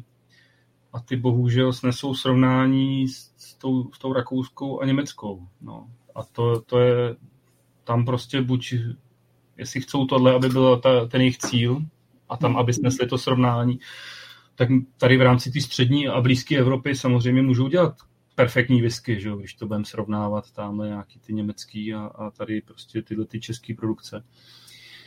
Takže jestli někdo fakt jako začíná, tak z pohledu viskaře by měl mít ten cíl prostě blížit se k tomu nejlepšímu, co vlastně v té v v tý whisky je, a to je ta skotská. No. Jsme se posmívali tomu německému adventnímu kalendáři, kdyby jsme do toho zamíchali naslepo ty lepší české whisky, tak bychom poznali, že jsou lepší, nebo je to jenom nějaká naše předpojatost a to teprve všechno ukáže čas. Ale tohle jsme nikdy neudělali, tak jako... Nevíme. Může se to stát, já to nedokážu odhadnout, ale věřím tomu, že to tady někteří lidi dělají velice dobře a, a opravdu se snaží o tu kvalitu a tam to ukáže čas u některých už to ukázal čas, že, že ta kvalita tam je a to je dobře. Říká, že bychom se měli inspirovat tou skotskou. Měli bychom se snažit kopírovat skotskou, nebo bychom se měli snažit se jen tak inspirovat a, vytvořit něco echt českého? Hele, samozřejmě jsou tady dva tábory. Jo. Jeden jeden má snahu říkat, jako jsme tady Češi, tak to pojďme dělat jakoby českýma postupama, českýma ručičkama z českých produktů, ale já si myslím opravdu, že pokud chceš dělat whisky jako v tom slova smyslu a i z té země, která tomu dala ten název, tak by opravdu snaha toho každého producenta měla být, aby se přiblížil tomu dělat whisky podle toho skotského stylu. Snaží se o to. V ostatní paliny ve světě, ať je to Kavalan, ať jsou to Japonci, ať jsou to Indové, snaží se prostě přiblížit k tomu ideálu té skotské whisky, tak já nevím, proč bychom my Češi zase měli být švejkové a dělat, eh, vymýšlet vy, vymyšlený. Není jedním z problémů české whisky, ptá se Martin Mayer, její nacenění? Jo, jo, to samozřejmě je, protože to je aspekt, eh, proč já osobně trošku nevidím eh, tu budoucnost až tak růžově. Eh, bohužel ta cena bude vždycky rezonovat na prvním místě u spoustu lidí. My si myslím, že spousta lidí do toho vnáší takovej, takovou hrdost, patriotismus a chce podpořit českou palírnu s českou whisky, což je samozřejmě dobře, já jsem tak to dělám, podporu každou palírnu novou, snažím se od nich koupit lahev, eh, ochutnat to, ale myslím si, že i tady ten patriotismus a vlastně to tahání těch cen až tak vysoko má taky svoje meze. A pokud to bude pokračovat, tak to jako z mého pohledu uškodí i tomu trhu celkově. Já chápu, že to zvyšují cen, ceny všeho, vstupních surovin, elektřiny a, a tohle, ale teď tady se prodávají disky, které jsou uvařené třeba před, před pěti, deseti lety a ta cena je to no. tak. Prostě v mnoha případech neodpovídá třeba kvalitě a, a je vysoká. Mike se ptá, co názor na obsah alkoholu v české whisky. Hrotíme to moc voltama nahoru? Je to třeba nějaký obstekl, nějaká překážka? Já, můj názor je, že prostě samozřejmě obě varianty mají na trhu, na trhu nedílnu, nedílný zastoupení. Aby člověk eh, nebo ta palírna přilákala k sobě lidi, kteří by chtěli začínat whisky, tak samozřejmě se musí nastavit eh, ty procenta alkoholu na nižších procentech, aby to pro ty lidi bylo snesitelný. A pak je tady druhý segment, eh, fanoušci a podobně, který samozřejmě už mají něco napito, mají rádi ty vyšší procenta, mají rádi třeba single kásky, tak proč jim to nedopřát? Jo. To si myslím, že je cesta, i kterou jedou ve Skotsku. A, a to je ta správná cesta. Naopak u některých skotských palíren, když uh, vlastně jedou jenom tou cestou 40% whisky a nedopřájou těm fanouškům, fanouškům jako nějaký single cask nebo něco, něco silnějšího, tak mě osobně to vadí. Ivo se ptá, jestli máš nějakou novou českou značku destilérku, na kterou se v brzké nebo i dlouhé době těšíš.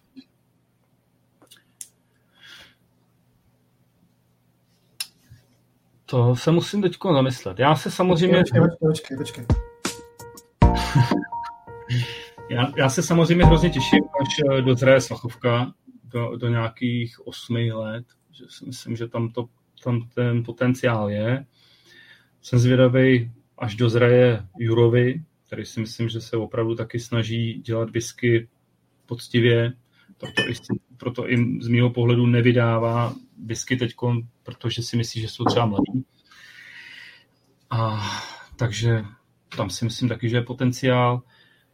No a co jsem teda, neměl jsem možnost ochutnat nebo tak, ale slyšel jsem, že Radlík, který umí udělat eh, perfektní pálenky ovocný, koketuje s whisky, tak když je tam jakoby takováhle zkušenost eh, s ovocem, tak si myslím, a teď to nechci jako bagatelizovat nebo říct to, co jsem řekl potom o té německé whisky. Ale když opravdu k tomu člověk přistoupí s pokorou a snaží se udělat tu whisky a snaží se v tom vzdělat, tak je schopný ji vytvořit. Protože třeba, to je třeba příklad Bimbru. To jsou vlastně Poláci, který udělali pár jednu v Londýně a oni pocházejí z prostředí taky, že dělali pálenky v Polsku, že jo, nebo já něco to tam pálí. Takže a Bimber ve třech, ve čtyřech letech, to je skvělá whisky. um, umí to vyrobit, umí to prodat, umí tomu dát příběh, takže já si myslím, že třeba by to mohl být třeba i ten Radlík. Nebo jsou hmm. další. Já jsem neměl možnost ochutnat a věřím tomu, že tady můžou vzniknout další, další palírny, které to budou dělat dobře. Ale myslím si, že z mýho pohledu, jestli by se ty palírny měly něco soustředit, tak jestli chcou dát whisky, tak jí dát větší ten, eh, ten záběr a soustředit se víc na tu whisky a mít, mít na, prima, na prvním místě whisky a na, na, na těch, vlastně až na druhém místě ty, ty ovocní pálenky a nevím, co se všechno dělají. A to jsou ty padající mikrofony. to je like. Padající, padající myš tady byla. Ožívá. Uh, ty jsi říkal, co bys, co bys poradil whisky scéně, na co si má dát pozor. Uh, za co bys si pochválil nejvíc? Já si myslím, že co tady někteří dělají perfektně, je spolupráce vlastně s tím trhem a s těma fanouškama, že, že prostě jdou za lidma, dělají pro ně masterclassy, edukují je, snaží se skrze jako vysvětlování, aby ty lidi pochopili třeba i ta cena, proč je oprávněná, nebo proč ta whisky nechutná jak ta skotská, protože tam za prvý není ten věk, za druhý prostě jsou tam jiný vstupní suroviny. Asi každý chápe, že eh, jiný peníze stojí vyrobit Diageo litr v palírně, která má 12 milionů litrů alkoholu ročně, než v palírně, která udělá 10 tisíc. No, takže myslím si, že se tady hodně dobře pracuje s těma lidma a, a ten, ten marketing, že je docela dobrý. Dobrá. Kde se na světě dělá nejlepší, nejlepší whisky? No jednoznačně ve Skotsku. Kde, která země je na druhém místě? Já si myslím, že to je Japonsko. Protože Japonci, ač mají jenom stoletou historii oproti Skotům, tak se nesmí zapomínat na to, že oni mají zhruba stejnou, stejně dlouhou historii jako Skotové, co se týče pálení destilátů. Ať už v nějakém 14. století vyráběli nějakou rejžovou pálenku, šoku, nebo jak se to jmenuje, a, a další, tak oni jako umí vyrobit tu pálenku kvalitně. Navíc já jsem fascinovaný tím, jak ty Japonci mají mentalitu postavenou prorůstově. Takže oni, oni vlastně to krásně popisuje Dave Broom ve knížce vlastně o japonský whisky, kdy řekne, když se zeptáte Scotta, jak chce dělat whisky zítra, tak on Scott odpoví vždycky, já bych ji chtěl dělat, aby chutnala jako dneska. A ten Japonec vždycky odpoví, já chci, aby chutnala líp než dneska. Takže oni jsou prorůstoví a ten jejich cíl je, aby chutnala ta whisky jako skotská. Což si myslím, že to nastavení je perfektní.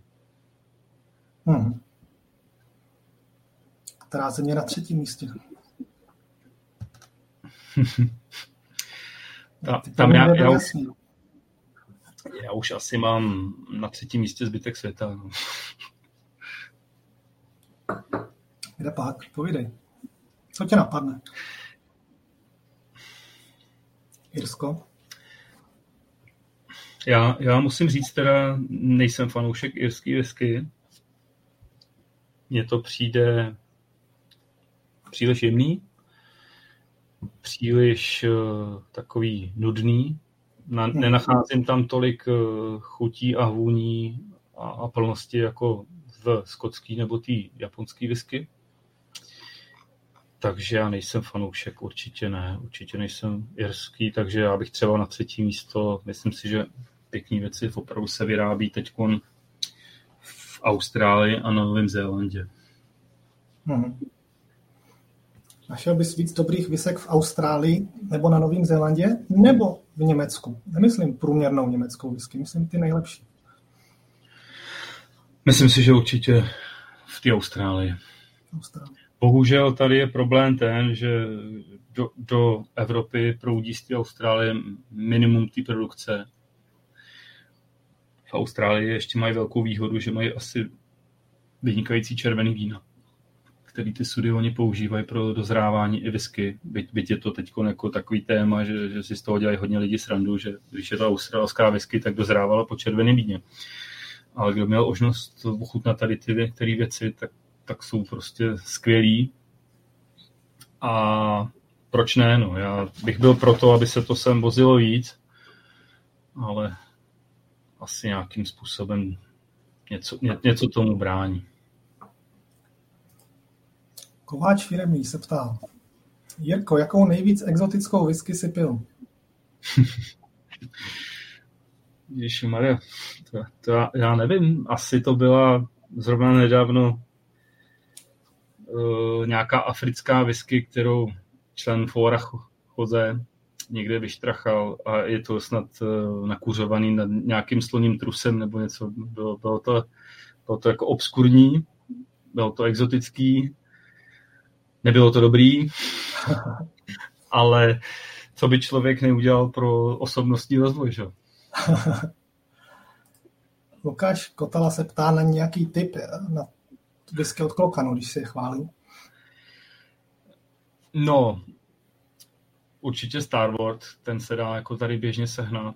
Některé ty single kásky třeba, nebo co mají v Holandsku, tak to, to, to je jako velice kvalitní produkce.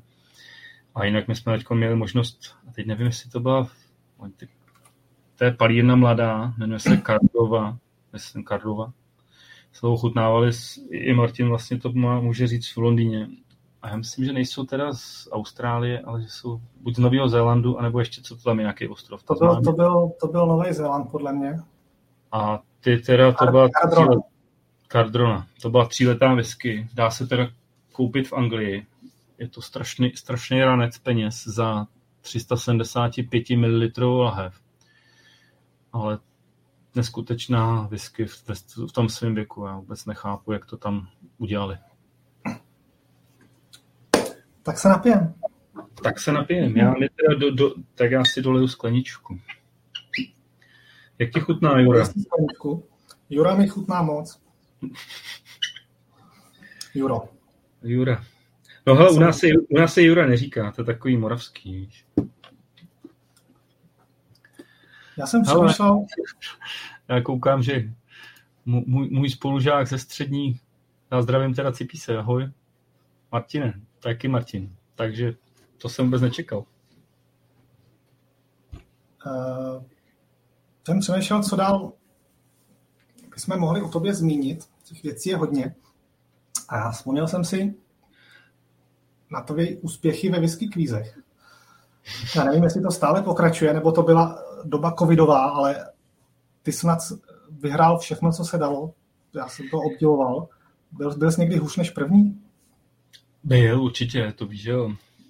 Ale máš pravdu, byla to doba covidová, bylo to takový, tady vlastně, já jsem se zúčastnil kolika kvízů. No, něco bylo pod Whisky Show, když byla vlastně online, tak uh, oni pořádali kvízy, což mě jako hodně bavilo.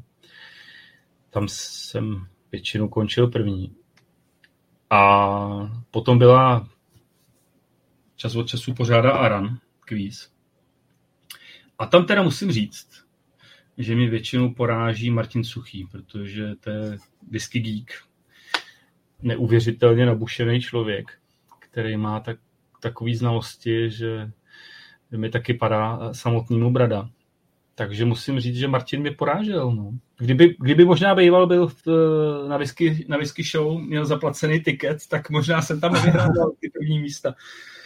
Ale tam to opravdu bylo vtipný, to musím říct, prostě, protože Zuzka, manželka, ta si ze mě já dost často srandu, že jsem vlastně to první kolo vyhrál, Druhý kolo jsem taky vyhrál a pak uh, tam už si země ty, ty dvě holky dělali srandu. My jsme se teď s tou Julie potkali i na whisky show, tak, tak jsme jako se zdravili, ale Zuzka říká, no hele, ty, oni už tam asi na tebe jsou docela nasraný, jako jo, přijde nějaký Jiry z východu, jako, vyhraje tam třetí flašku po sobě. A, taky, že jo, jo, prostě ten třetí den to, to bylo postavený ten kvíz tak, že jsem skončil asi druhý. A to bylo neuvěřitelně těžký, jako jo, protože oni, oni třeba vymysleli potom, už to nebylo vědomostní, nebo oni asi tušili, že nejsem tak dobrý v angličtině, takže třeba dali medvídka půl a ještě něco a uhádni, jo, jo, jo, jo, jo počkej, bylo něco, obrázek, obrázek a měl se to uhádnout název palírny, takže třeba tam bylo něco s medvídkem půl a já jsem na to koukal, jak jo, jo, říkám, co, co to je. A, a teď tam máš na to ještě, že jo, minimální čas jsou asi pět vteřin, do kterých musíš odpovědět. A nejlépe Já vím, ještě já vím, já vím. nakli- naklikat název té odpovědi, takže jako dal viní mi opravdu v tu chvíli nacvakne. Takže tam, tam na tomhle jsem prohrál. No. Tak to jsou, to jsou takové výjimky, ale celkově já vím, že, že sklízel, popíral medaile a vavříny. Ne, ne, tohle ne. Sbíral jsem flašky, potom opravdu, No, tak flašky, dobře. já nevím, za měsíc na to z Whisky, z Whisky Exchange prostě mi, mi, mi přišly odměny šplouchací, tak, tak to, byla, to byla taková radost. No. Já chápu, že to je, že to je jako všechno, všechno, co znáš dohromady, ale kdybys měl říct jednu věc, která, díky které jsi nejchytřejší, jsou to knížky, co značet, nebo to máš z internetu, nebo jak jsi to vycestoval, vypil? Já, já, já teda musím teda říct zase neskromně, že, eh, že, že čím víc vím, tím, tím mám pocit, že vím, vím míň. Tak to je prostě. No, jako. A uh, nevím, myslím si, že to je z, in, z internetu to není, protože na internetu je velký prd. Takže jestli se někdo jako spolíhá na to, že když si přečte pár článků na internetu, že tam objeví to moudro, tak, tak to není. Je to, je to prostě asi z těch knížek a potom to doplňuješ z různých zdrojů. Ať jsou to ty podcasty nebo, nebo třeba ten internet, ale myslím si, že to největší moudro je v knížkách. A to největší úplně moudro, co se týče whisky, je dokonce v český whisky. Jo, je, tady, je tady knížka od Sváti, která je neskutečná, whisky braní a tam tam my máme Češi výhodu, že prostě tohle máme na trhu a kdo, kdo chce, tak kdyby si měl koupit jedinou knížku, kupte si tohle najdete tam všecko. A kdy, když, ale když nebudete vědět, co hledáte, tak to tam nenajdete. Kdybyste si měli koupit jednu jedinou knížku, tak si kupte tyhle čtyři. Ano, ale opravdu varuju s zdviženým prstem, pokud nebudete vědět, co hledáte, tak to tam nenajdete. Musíte, hmm. musíte vědět, co hledat a pak tam najdete úplně všechno. Už vůbec nehledejte v rejstříku. Já ještě jednou musím říct, že tě fakt obdivuju za tyhle ty výsledky a chápu, že každý nebyl přihlášený online na Whisky Show, já jsem tam taky neviděl. A mě to mrzí, že naši diváci nemohli tě vidět v akci, jak jsi fakt dobrý. Takže já jsem no. se rozhodl pro tebe připravit whisky quiz, aby se nám všem ukázal. Ale jsem to čekal, ty jako. Aby se nám všem ukázal, jak jsi dobrý. Protože A je to ano, ne? Není to ano, ne. Ajaj. Co možná, jo. Ale tvoji diváci si zaslouží tohle to vidět fakt na vlastní oči. Ale budu ti dávat otázky. Napise, jo, napise radši. Já, se, já se radši teda schodím pod stůl, protože... A budou to, nebudem to jako nějak rozkecávat, aby jsme... Po tomhle to krásně André teda tady teď dostanu na frak, tak to bude docela sranda. To vůbec nebyl, nebyl můj záměr. A budu dávat otázky a ty budeš rychle odpovídat. Jo, tak hele, zkusme to, no, zkusme to. Jsi připraven? Bez záruky, vždy připraven. Jeho se vyrábí whisky. No, to jsou takové uh, tři věci, které vím, že uh, ty nemáš rád, protože ti vždycky řeknu, když přijdeš do palírny, tak je to prostě voda, ječmen a kvasinky. A z čeho se vyrábí voda? Já doufám, že z mraku. Kolik je ve skotku palíren? Já bych, já bych řekl, že 140, čárka, nějaký plovoucí číslo. Proč?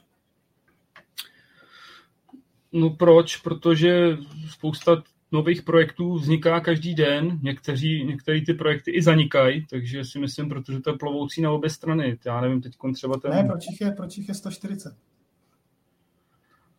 To jsem asi tak nějaký číslo slyšel, je to kombinace těch, těch nových, těch stávajících. Mm-hmm. Takže nevíš. Jich víc? Jich víc, míň? Já nevím. Ne, já jako, ptám, proč tohle číslo, jako teďko myslím 140. Já jinak, já to chci zopakovat, že otázky dávám já tady, jo? Myslíš si, že to je hodně nebo málo?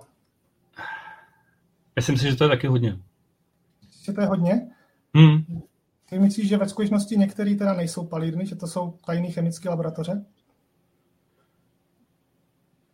Jo, takhle jsi to myslel. proč se ti to zdá hodně? Zdá se mi to hodně i z toho úhlu pohledu, jako jsem mluvil o té české whisky, že, že si myslím, že od určitý úrovně, když to narůstá ty počty kvali, palíren, tak to může být na úkor kvality. Když tak ry- rychleji, co, ty odpovědi, jo? Dobře. Já chci na- navodit tu, tu atmosféru toho whisky kvízu, jak, tu, tu nervozitu, aby, aby No, tam se to měří. Tam se to měří na tisíciny vteřiny, tak doufám, že mi to tam nějak no právě. Jaké je hlavní město Skotska? Edinburgh, Proč? protože je to královský město. Jak se ti líbí Edinburgh, kdybys ho měl ohodnotit na škále od A do 10? A Z čeho pochází název Edinburgh? nevím. E. Edwin's Fort, Edwinova pevnost, podle Edwina Northumbrijského, což byl Mhm. král anglosaských království později spojených do Northumbrie. Jaký na něj máš názor? Já myslím, že udělal dobře. Myslíš si, že si zasloužil být králem? Určitě. Byl dobrý nebo špatný král? Teda. Postavil hezký město, takže to byl určitě dobrý král. Ale on konvertoval na křesťanství jenom kvůli tomu, aby rozšířil svoji říši. Takže mám to chápat tak, že schvaluješ náboženskou konverzi kvůli materiálnímu prospěchu? Ano, Bylo Edinburgh první město na světě s požárním sborem? já tuším, že to byla nějaká padírna. Palírna, že byla první město na světě s požárním sborem? No, možná to byla vestička, protože ty palírny že vznikaly na místě vestiček, tak, tak doufám, že to byla palírna. Jaký jsou hlavní regiony skotské whisky? Jako, jo, regiony, no jasně. Regiony, no. Highlands, Speyside, Campbelltown, Isla, Jaký je nejmenší? Campbelltown. Podle počtu palíren nebo podle rozlohy? Podle počtu palíren i podle rozlohy, když já nevím, jak se to bere, jako jestli Campbelltown bereš jako, celé, jako město nebo jako celý Takže nevíš, jaký je největší region? Highland? Spravedlivý. Prosím? To není nespravedlivý. Není, není, protože já tam pořád radím, řadím i Speyside, že jo. A dělá se v Campbelltownu dobrá whisky? Dělá se tam nejlepší whisky. Takže měl by se Campbelltown region rozšířit? Rozšířit uh, o počty palíren? No ano. Jo, jo, určitě ano. Takže schvaluješ útok Campbelltownu na Aran. No, tam by si moc nepomohli. Říkal, že Highlands jsou zbytečně velký. Na kolik částí je navrhuješ rozdělit?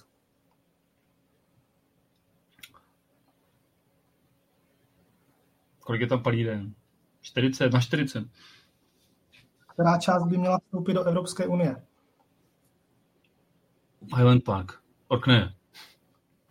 Která silnice je ve Skotsku nejdelší? Dálnice M8. A9. Kolik měří kilometrů? Ve Skotsku nejsou kilometry. Kolik měří mil? 273 mil. Proč si myslíš, že... Ty jsi mě nenechal domluvit, já jsem to chtěl říct. Ne, to, to prostě, to, jak jsi to mohl vyhrávat? Já, já začínám mít pochyby, Jirko. Já začínám mít pochyby. Proč myslíš, že tu silnici ukončili zrovna u vody? U vody? U vody, no. Oni, Ona stav, končí, na, končí u vody. oni chcou stavět ten most do Jirska, víš? Takže si myslíš, že nepokračuje dál pod vodu? Ne.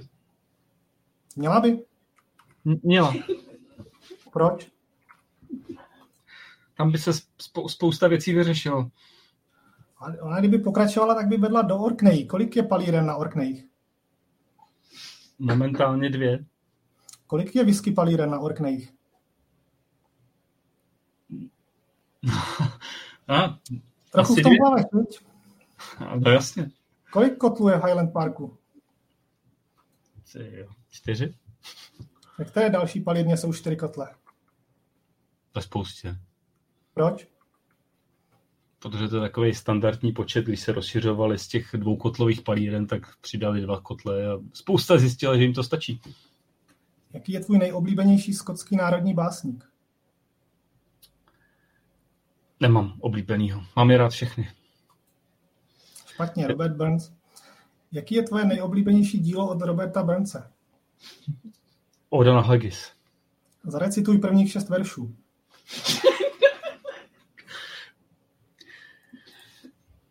Toto je loket. Kež by ho měl jako loket. Až to tak u všech svých oblíbených básní, že neznáš ani jeden verš? Ještě, ještě znám verše od uh, Jiřího Volkra. Volker, Johnny Volker. Jaký je oficiální zvíře Skotska? To, počkej, zvíře. Podlák. Jsi blízko. Je, bodá to. Jednorožec. Je. Jo, jo. Potkal jsi někdy ve Skotsku jednorožce? Mm, myslím, že když jsme šli spolu od skapy, tak jo. Měl by být chráněný? Ne, protože na Orkneyích je hodně. Víš, kolik má Skotsko ostrovů? Tři tisíce? Správná odpověď byla ne, nevíš. 790. 790. Kterým dnem v týdnu začal rok 790? Středa. Pátkem. Ale já, já nevím, ty jsi fakt něco vyhrál, nějaký ten kvíz? A to mi dali, protože se míří z východu. Rozumíš, tam to podporují rozvojové země. Kdy, kdy se ve Skotsku může prodávat alkohol? Od desíti hodin. Do kdy? Do desíti. Jak to, že to víš tak přesně? Snažil se někdy koupit alkohol mimo tuto dobu? Moc krát. Myslíš si, že to je dobře, tenhle zákaz? Tohle Ne. omezení? Myslím si, že Co to je jsi, udělal špatně. proto, co jsi udělal proto, aby to bylo zrušeno teda? Mm, mm, Naučil jsem se tam posílat poslíčky. Svíčky. Víš, kde je nejstarší strom Evropy? Na Korzice. Ve Skotsku. Jsi nečekal, viď? Ne. Tři tisíce let starý tis. Víš, ve které zemi Evropy byla vymyšlená pláštěnka? Ve Skotsku. Správně. Vymyslel to lékárník Charles McIntosh. Víš, která země Evropy má nejvíc hradů?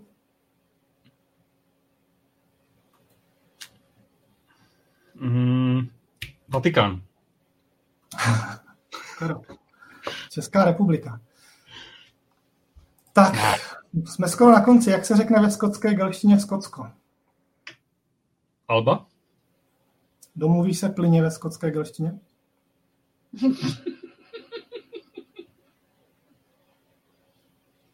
Jako v češtině. A, a, takže ano nebo ne? Ano nebo ne? Ano nebo ne? Hele, tak se napijem a ono nám to půjde líp. Já myslím, že, že každý si udělal představu. Já jsem doufal, že to bude. Ne, já to nebudu hodnotit. Každý to viděl. Každý mu to je podezřelý. Já ti říkám, to byla podpora rozvojových zemí. Pojďme, pojďme si zase popovídat v klidu a v Ty míru. vůbec nepiješ, Martine, tak si prosím tě nalej. Já piju tady celou dobu, já jsem za každou tvoji otázku si musel dát panáka, jak to bylo. My jsme se bavili o český whisky. A já bych teď přešel na vůbec celosvětově na stav whisky scény. Jak ji hodnotíš dnes v porovnání před deseti lety? No, tak to si mě zaskočil. Uh, já myslím si, že v době před deseti lety opravdu tady Viskon je velký rozvoj whisky a to nejenom ve Skotsku, v Jirsku, v Americe, v Japonsku, všude prostě se staví palírny a to, to asi před těma deseti lety takhle nebylo. No. To si myslím, že je takový největší rozdíl. Tady Jirka Horáček píše, že před deseti lety si ještě nepil. Jirka asi přišel pozdě. Před deseti lety Jirka Šinogl pil Jelciny. Různé barvy jednoho za druhým. A vůbec nevím, proč, proč jsem to opustil. Teda. Takových barev, jako to ve Skotsku, teda ve, whisky nemáš. Tak co, co, přijde, co přijde za deset let?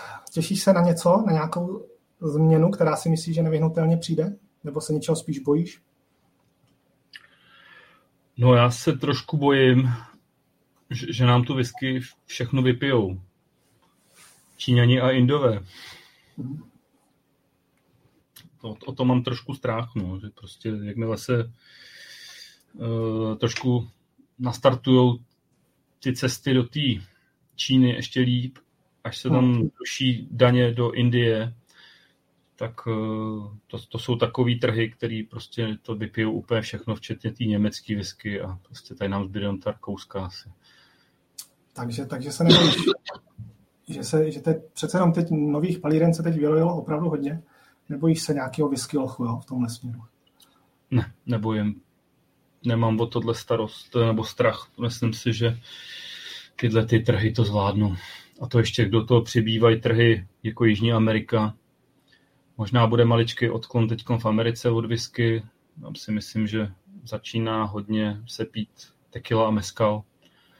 To nevím, jestli dorazí sem do Evropy a bude to mít nějaký vliv, ale... Tequila, mezcal, to, jako, to není nic tak extra novýho, ale nemyslíš si, že třeba současná taková ta usedlejší whisky generace, nebo jak to mám říct, pomalu ze stárné odejde a že, že další generace whisky třeba vůbec nebude zajímat? No, hele, to, to si nemyslím taky. Já si myslím, že mm, když si vzpomenu na nás, když jsme začínali s whisky, ty si to vlastně taky zmiňoval, eh, neměli jsme na to moc peněz, to si, to, to si nebudem tady asi nalhávat, byla to drahá věc.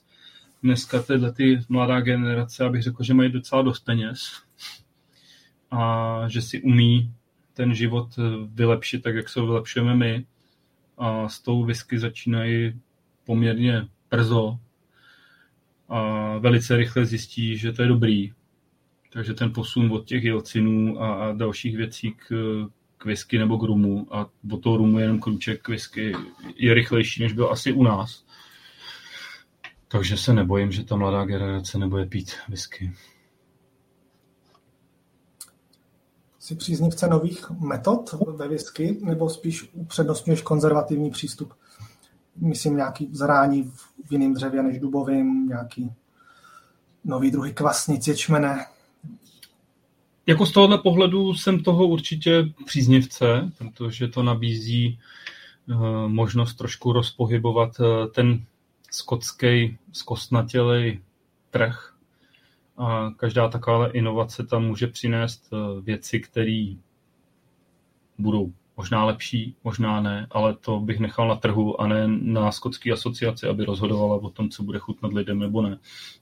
Takže ano, klidně bych ve Skotsku já osobně zrušil dub. Šel bych i do jiných dřev a ono to bylo tradiční, že jo, dávali skotové whisky do, do čeho se dalo, co měli po ruce, takže já bych se toho vůbec nebál. Oni zase přijdou na to, že ty dřeva jsou na prd, že tečou že jo, a většinu stejně budou mít v dubu. Takže proč to zakazovat taxativně, nech jim to otevřít, proč se, ať si každý ty prsty spálí sám. Nějaké změny v, klas, v klasinkách, klasnicích. Hele, Máme se vrátit k tomu, co bylo, než experimentovat s něčím? Protože ono už se to měnilo, jo? No jasně, ale zase na druhou stranu to je debata o tom, jestli opravdu jsou to změny nebo experimenty no, s novými kvasinkami, oni se vlastně vrací jenom k tomu, co bylo, že? takže se vrací mm. k pivovarským kvasnicím, teď do toho vnáší nějaký kvasinky třeba ze šampaň, z vína, to si myslím, že... Takže by se mělo experimentovat s tím, že se vrátíme k stavu, který byl před 50 lety. Jako určitě by to bylo vhodnější tady ty whisky porovnávat mezi sebou, než řešit terroir jako ječmene. No. To si myslím, že nám konzumentům by mohlo nabídnout daleko širší možnosti ochutnávání, prostě experimentovat s klasinkama, než si hrát na terroir ječmene. Hmm. Kde je, kde je poptávka, tam se dřív nebo později objeví dostatečná nabídka. Říkáš, že se můžou otevřít tady ty azijské trhy. Očekáváš teda, že za 20 let tady budeme mít třeba ještě mnohem víc skotských palíren? Já si myslím, že určitě. Že to ještě Nebo se prostě... budou spíš zvyšovat současné produkce? To jde ruku v ruce, že jo. Vznikají nový palírny, i ty stávající palírny rozšiřují produkci, takže... Je ve Speyside ještě místo vůbec na nový palírny? No, to je otázka, že jo. Je to o vodě a prostě řek, řeka Spy as, as, asi není ne, nekonečná, no. Takže to, to asi není Amazonka nebo Nil, takže... Souhlasím, že řeka není nafukovací. Ale můžeš si nafouknout nějaký zvířátko a po té řece se zatím svést, no, dokud je tam nějaká voda. Jak se díváš na míchání whisky a třeba i lepší whisky v koktejlech? Teď jsem myslel, že se ptáš na míchání whisky jako blendování. Ale... To je moje další otázka. Dobře, dobře. No, já jsem taky zastánce toho, ať si whisky pije každý, kdo chce a když, když si za ní utratí peníze, tak ať si namíchá do čeho chce. Musím uznat, eh, já jsem ochutnal taky pár koktejlů, mimo jiné třeba v Praze na festivalu a byly to dobré věci. Byť to není věc, kterou bych eh, si já byl schopný namíchat doma každý den. Prostě si dát nějaký drink, to na to nemám jak kapacity, tak prostě ty, ty všechny ty věci okolo. Takže si radši naleju toho panáka, ale určitě je to dobrý a jestli to má lidi přivést potom jako k whisky, tak taky dobrá cesta. To, to trochu souvisí s tím, co jsem předtím říkal, jak jsme říkali, jestli se třeba lidi neodkloní od whisky, jestli se třeba nezůstanou u whisky, ale spíš tady, tady v té formě, jestli ti mladí to nebudou spíš nějak míchat. Nebo to je, to je spíš přirozený vývoj? namícháš a pak už to piješ zvlášť radši? Já si myslím, že jo, no, že prostě v určitý fáze se i člověku ty chutě mění, už ne, ne, nemusí jako vyhledávat tolik sladký nebo nějaký tyhle ty kombinace a barevné kombinace, tak eh, se, se nějaká vyprofiluje a potom uchutnají třeba hořčí věci. Hmm. takže to je asi jako u piva, že jo, taky. No. Dneska ten trend taky hořkých piv a Mike se ptá ohledně té Asie, co nacionalismus a produkce v Číně samotné ne, nebudou, buď že to budou mít nakázání, nebo že si to sami budou přát, pít radši svoje, než aby byly nějaký imperialistický výmysly? No, vzhledem k tomu, že tam Diageo a Pernodi staví taky nějaký megapalírny o, o výstavu, že o 10 milionů litrů, tak as, asi svým způsobem budou muset pít uh, to svoje, ale pořád si říkám, že 1% v Číně si může dělat, co chce a 1% z miliardy a půl je kolik? 15 milionů? No, není to právě tak, že jim tam postaví nový palírny a ty to, ty to tam budou živit a nám to Skotsko zůstane? Myslím si, že ne, že prostě ta kvalita tam nebude a to procento těch lidí v té Číně, kteří si to budou moct dovolit, tak, tak radši šáhnou po, po tom Skotsku. A i ty jsou podle mě schopní to vypít. Ivo se ptá, jsou podobné restrikce jako na zrání destilátů v dubových sudech také na nakuřování sladu? Nebo mají palírny volnou ruku a jen se bojí experimentů? Hmm. Nevím přesně, jakých experimentů. Taky na nakuřování. No, já nevím, nevím, že by byly nějaké restrikce, co se týče nakuřování. Můžete nakuřovat kouřem z umělé hmoty? Jo, takhle. Nebo já nevím, jak je to. Když tak, já, já to nevím. Jako, jako co se týče levelu na kouření, že jo, tak to je asi limitovaný pouze technologií. Do určitý úrovně se dá asi nakuřovat, dál už to technologicky není možný, si myslím. Jsou tady určitý snahy, jak eh, šetřit rašelinou, že jo, environmentálně zachovávat a udržitelný rozvoj a něco všechno. Teď se to hodně skloňuje, padíny do toho spolu strašní peníze, aby byly trvale udržitelný a aby zachovali rašeliniště ve Skotsku. Ale nevím. Hmm. Myslím si, že Skotská asociace bude trvat na tom, aby se nakuřovalo tradičním způsobem, to znamená rašelina nějaký, jestli očekávat ty ovčí, ovčí bobky prostě i ve Skotsku, to si nemyslím. Ale může se to. Může. Já si myslím, že ve Skotsku se to nemůže, že to není tradiční. Že? Já, já nevím. Hmm, to je taková ta mantra prostě ty skočské asociace, že všechno opřou o to, že to není tradiční. Tak, Ivo, Ivo, ano. Mysleli si něco jiného než rašelina, přesně. Myslím si, že ne. Tak jo, máme tady ještě jednu otázku k tomu vlastně trošku, co jsme se bavili předtím a co jsme neřekli. Jaký je tvůj ideální daily drum? Hm. Asi to mám jako všichni lidi, prostě máte chuť eh, v ten večer si nalejt něco lehkého, nějaký space side, nebo máte chuť na nějaký zima, tak si dáte těžší sherry, nebo prostě já mám třeba v létě rád kouřový whisky, tak si dám kouřovou. Je to o té náladě, ale já momentálně mám vlnu uh, nepítovaných whisky. Hmm. Takže radši si dám nepít. Pak tady je taková jedna trošku konkrétnější otázka tak vyřídíme porať Davidovi. Jaký cenově, nebo prozrať, jaký cenově dostupný Lafroik je podle tebe nejlepší? Já mám, já mám Lafroik strašně rád. Určitě ho mám z Isla nejradši, jako, jako whisky i jako palírnu. A nejlepší cena výkon Lafroik je desítka sudovej. Lepší whisky. Lepší whisky prostě. Jako je, jestliže dneska desetiletý Lafroik se blíží 50 eurům a sudovka se dá pořídit za 75, tak, tak je to prostě úplně jasná volba. Tak, půjdeme na další část. Předtím se všichni napijeme.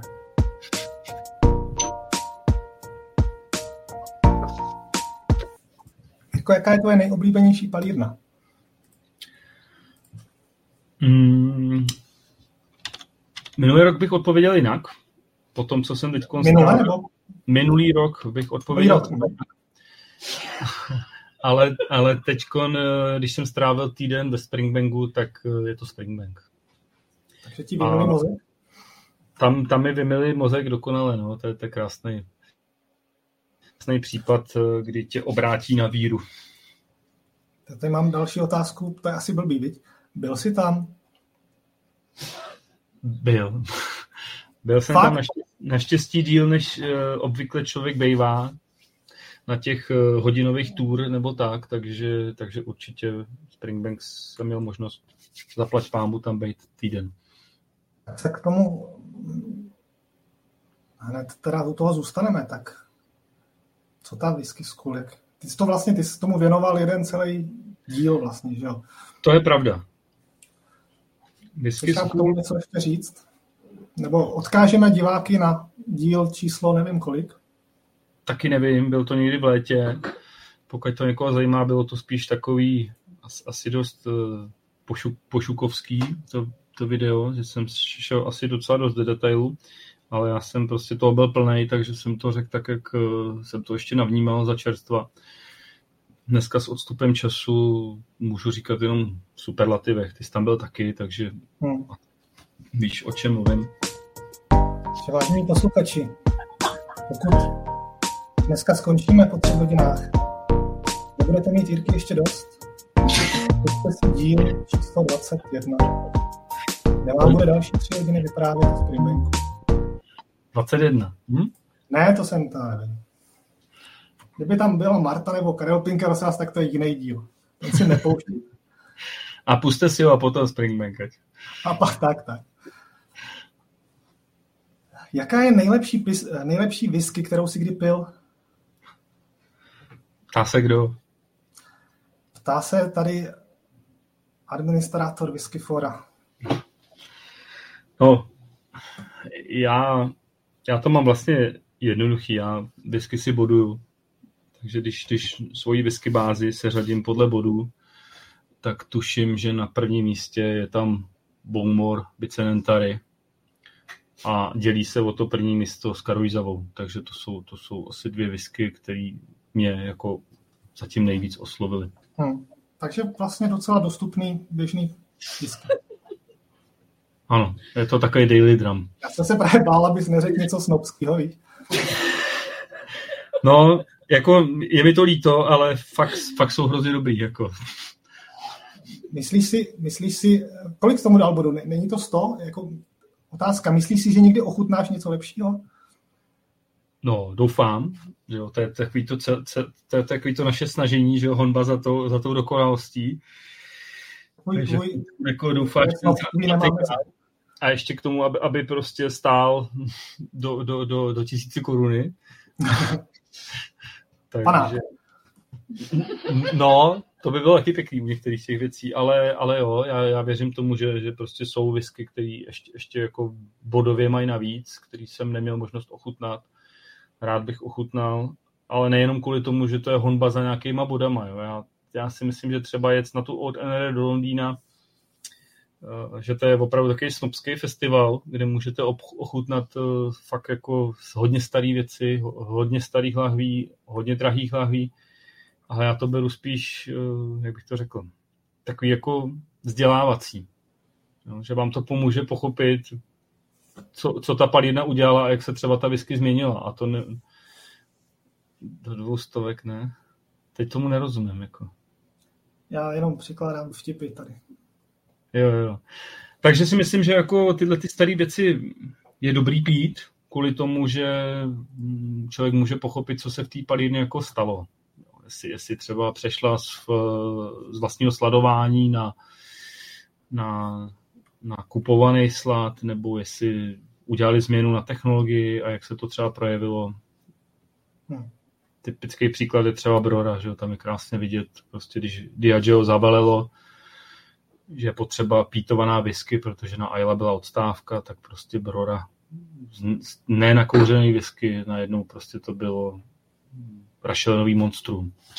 A to si myslím, že vlastně i, i tu Broru udělalo. Že, ty, že ten kult vlastně pomohl tomu. A to jsou taky zajímavosti, proč se k tomu těm, těm starým věcem vracet a proč je pít, aby člověk, jako, když se o to zajímá a, a chce pochopit tu palinu, proč, proč dělá ty změny, jak to vedlo, tak, tak můžete ochutnat tady tyhle ty věci drahý, obskurní, obský. Myslíš si, že když si teď dáš nějakou starou whisky, která byla lavovaná před 20 lety, takže chutnáš to, jak chutnala před 20 lety, nebo že se mezi tím třeba v té hlavy změnila? Jsem přesvědčený o tom, že se to mění. A nemyslím si, že, nemyslím si, že se to mění málo. Myslím si, že se to mění výrazně. Takže se vlastně nedozvíš, jaká se tenkrát dělala whisky. Ne, ne, ne. Opravdu si myslím, že že ta whisky, já nevím, víno se říká, že dozrává ve lahvi, takže si myslím, že ta whisky taky dozrává. A... Se říká o vínu, prej, no. No a myslím si, že, že ta whisky taky že jako zezraje. Že se mění, že se to sceluje, dostane to ten čas prostě na nějaký takový vnitřní 0,7 merič, takže, takže to prostě tam Hmm. A proto, proto asi můžou být i individuální, jako jo, ty lahve.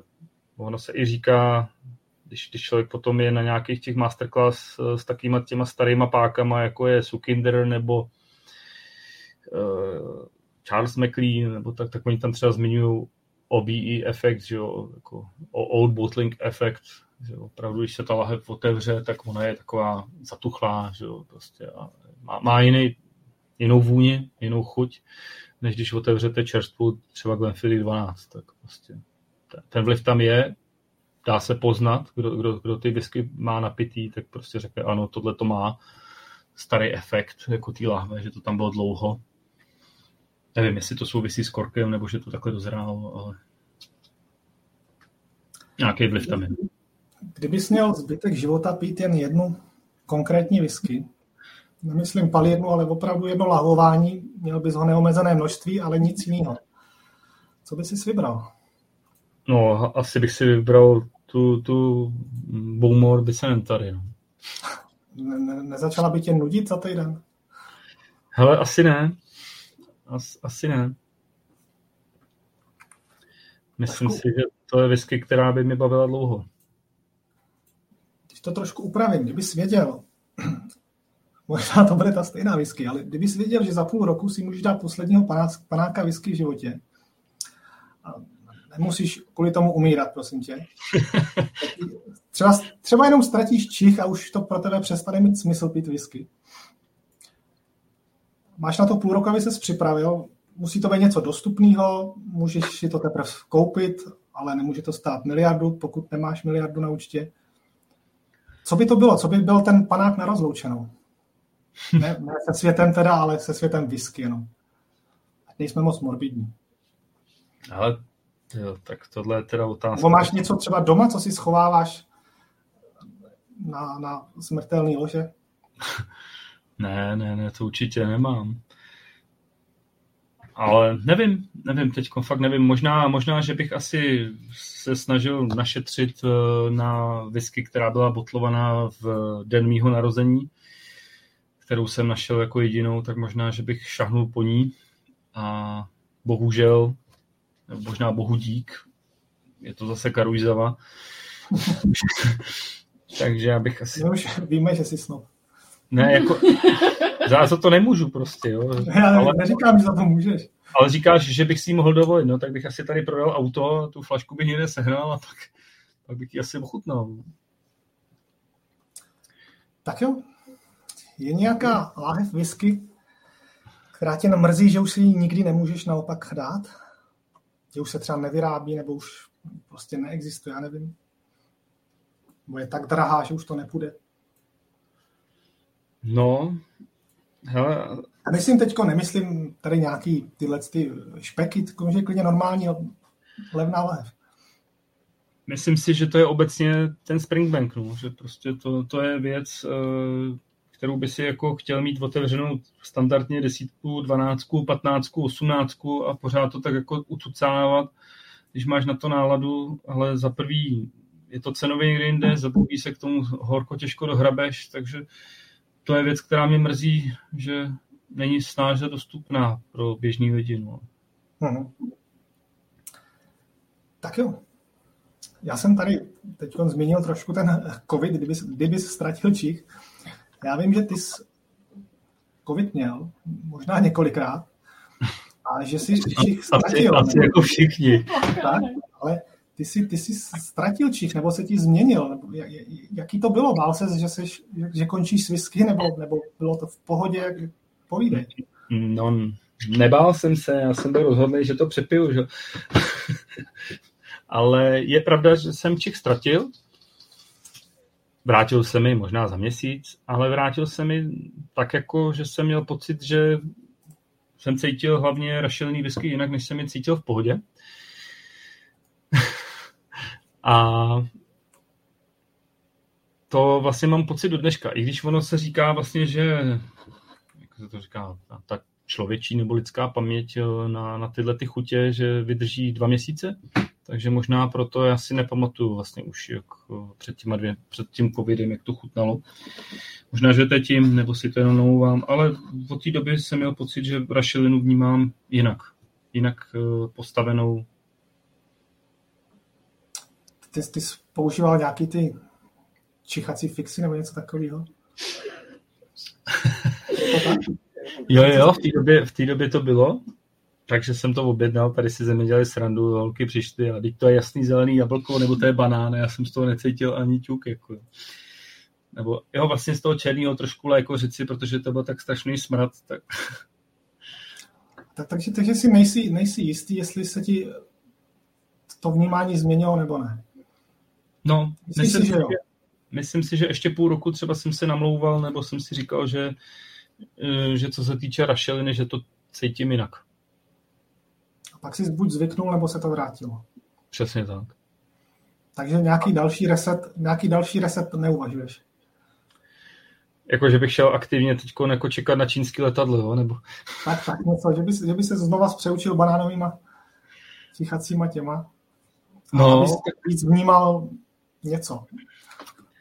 Ne, ne, ne, myslím si, že i, i jako co se týče Čichu, tak, tak je to otázka tréninku, já nevím, asi to víš sám, že jo, když prostě člověk eh, pravidelně degustuje a potom třeba si dá nějaký měsíc detox a vrátí se k tomu, že to je vlastně jako když by si začínal trošku jako od znova, no. Prostě musí se do toho člověk dostat zase. Nevím, co to je, když si dám dva měsíce detox, nevím. Nemáš, nemáš potom pocit, že, že to vnímáš taky jinak, jo? Nemám pocit, že bych měl někdy dva měsíce detox. Jirka Horáček se tě ptá, jestli jsi kvůli tomu přehodnotil své bodové hodnocení na Whiskybase. Kvůli covidu? Mm, ne, nepřehodnotil. A mám... Já vlastně vnímám to bodové hodnocení, že to je že to v ten daný moment, v tom daném místě, v tom daném rozpoložení, tak jak ti ta viska chutná, tak to pak oboduju. Samozřejmě, že se mi stane, že mám třeba náhodně vzorek a mám ho třeba za rok znova a je tam nějaký bodový rozptyl. Tak jako já to prostě nějak neřeším, že jo? Prostě tak, tak to je v tu dobu, kdy jsi to tak vnímal. Ne, nemyslím si, že to je. Spíš si myslím, že to bodové hodnocení, tak jak mám nastavený, je spíš vypovídá o tom, jestli je to nějaký nadstandard, nadprůměr, průměr nebo podprůměr. A... Takže neděláš, že po půl roce naslepo přechutnáváš a koukáš se, o kolik bodů si jinde? Ne, ne. Myslím si, že to nejde ani, že to není možné. Je to, je to momentální bodový ohodnocení v tu danou chvíli. Takže se všichni napijeme. Pro, proto si myslím, že ta whisky báze má trošku vypovídající hodnotu, když tam člověk vidí třeba hodnocení o 300 lidí, tak už nějaký to číslo si řekneš, jako je to, je to nějaký statistická odchylka tam nějaká je, prostě oni něco škrtají, že jo, takže průměr má třeba vypovídající hodnotu. Když, když seš tam sám, nebo s někým, tak, tak to asi vypovídající hodnotu nemám, nemá, no. ale ty, ty, ty, ty flašky, které mají hodně bodových hodnocení, hodně lidí, tak eh, jestli má 70, nebo 90, tak, tak asi ví člověk, pro co se rozhodnou. Jo. Ty jsi to zakecal, ale nenapil ses? Ty mě kontroluješ, ty. Samozřejmě.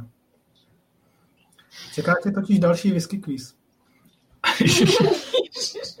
Nemusíš se bát, nebude to tak ne, ne, Nemusíš to úplně uměle natahovat, jako já jsme říkali, že, že uděláme ten trik s tou bouřkou, jako já, já blížíme se do, jak, jak venku hřmí, jako.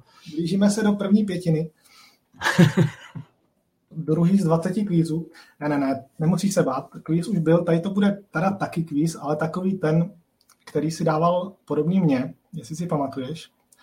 Bohužel já řeknu dvě věci, já řeknu dvě věci a ty vybereš rychle jednu z nich, která je tvému srdci milejší. Rozumíš? Zadání. Ano. Tak, Arbeck nebo Lafroig? Lafroig. Blend nebo Grain? Grain. Pětiletá sudovka nebo třicetiletá ředěná 40% whisky? Pětiletá sudovka.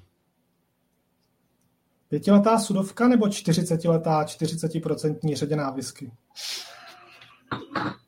Pětiletá sudovka. Co jo? Pětiletá sudovka nebo 50letá 40% ředěná whisky? Hmm, 50. Hm. Tak jo, A pozor, pozor, pozor. Pětiletá sudovka nebo 45letá 40% ředěná whisky? Pětiletá sudovka. Takže ta, to tam, máme tam nemusíš být daleko, prostě těch 50 to je magická hranice. Prostě to, když vidíš, tak to musíš mít. Jirka má hranici někde kolem 47 let, nebo 50, to už je jedno, ale není to snob.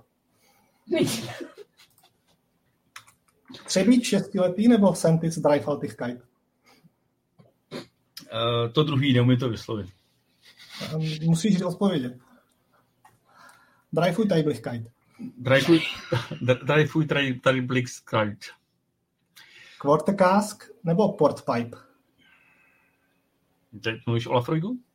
Teď mluvím obecně o sudech. Hmm. 125 litrů nebo 550 litrů.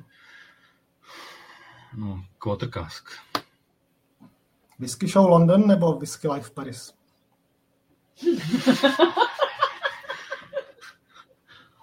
London, ale letos Paris. Nechápu, jak si může vybrat London a jít do Paříže. Tak si radši moc dřevitou whisky nebo radši whisky s kolou? Asi radši whisky s kolou. Gin nebo rum? Hmm, rum třeba. Třeba. Vidím, že, že jsi nadšen. Richard Peterson nebo Charles McLean? Charlie. Sherry Výluch nebo Virgin Oak? Sherry Výluch. Facebook nebo Instagram? Facebook. Whisky Forum nebo Facebook? Whisky Forum. Správně. Whisky nabídka a ceny, whisky nabídka, co bylo v obchodech k sehnání a ceny toho, v roce 2013 nebo v roce 2023? Jako, protože předtím to bylo levnější, ale zase bych řekl, že toho bylo méně. 13. Správně. Je lepší strávit večer s jednou dobrou lahví, nebo si dát, teď si doplň svoje číslo, několik panáků, každý od něčeho jiného? Každý od něčeho jiného. Pítit nebo unpítit? Momentálně unpítit. Nám to dneska nebo nejde? Jde nám to na jedničku. Tobě to jde na jedničku. Tak se napi. A všichni ostatní se taky napité. Co tady máme novýho v chatu? Petr Křenek z Krnova, nevím, o koho se přesně jedná, ale Cuca Okentošen zatím nám neřekne kterou. Co vy dva, jakou z téhle palidny byste si dali znovu? Připomínám, že otázky se kladou jenom Jirkovi, takže Jirko musíš odpovědět za sebe i za mě. Hmm. Mar- Martin by si dal určitě tu, co já, protože by si nechal doporučit. A já bych si dal tu, co jsme tam teď ochutnali v létě v Palírně. Tam byl, to byl strašně dobrý zážitek. Tam byl úplně člověk, který byl úplně na plech, nějaký průvodce. A my jsme tam s Honzou Paterou přišli a říkáme, že máme málo času, že bychom ochutnali tady ten, to palírenský plnění. On říká, jo, jo, jasně. je tam začal nalejvat a my říkáme, my jsme driver. Tak on, jo, jo, já jdu pro flaštičky. Tak přišel s flaštičkama, zmatlaný jak zákon káže a začal to lejt prostě nám ty panáky. My říkáme, my jsme ty driver. A on, jo, jo, jo, já jdu pro flaštičky. Tak zase donesl flaštičky. Tak už jako na podruhý se mu povedlo nám to nalejt flaštiček a on říká, no a ještě tohle jsme neochutnali a už tam zase sápal nějakou flašku a, a říkáme, no a my jsme driver. Jo, já jdu pro flaštičky. A takhle, no nakonec nám vlastně nalil všecko, a pak jsme to vlastně v Campbelltownu ochutnávali a já nevím, co to tam bylo. Bylo to nějaký bílý portský 22 letý Ochentošen a bylo to teda skvělý. Takže kdo mhm. budete někdy v Glasgow, do, do, do Okentošenu, kupte si tam to jejich plnění z toho sudu a ty jsou povedení hrozně moc. Tak. Petře, a to by si dal Martin. Petře Skrnova, tvoje otázka byla zodpovězená, ty nám teď musíš prozradit, co to piješ ty za Okentošen. A mezi tím zodpovíme otázku, kterou dal Juraj. Kdyby se stal s diktátorem Skotska, všimněte si, jak plyně překládám do češtiny, kterou palidnu by si zakázal a dal zbourat? Co bych zakázal? Uh, No, já, já, bych, já bych zboural Glenlivet. Protože si myslím, že pošlapali úplně jako tom, to, co, to, co vlastně pro, pro co tu palínu postavili. Hmm. Můžeš být konkrétnější? No, myslím si, že prostě současná produkce Glenlivetu ta jejich range prostě, že to je, to je prostě ostuda tomu, tomu jménu té palidny. Můžeš být konkrétnější? Ne, ne, ne, nemůžu. To už, to už by nešlo. To bych už nikdy nedostal na litej Glenlivet. Protože, jak jsem říkal, dnešní podcast není bezkonfliktní. Jiří Horáček se ptá, jestli si to už říkal z denimu. No, myslím si, že říkal. Ne takhle, jako že bych to zboural, protože to...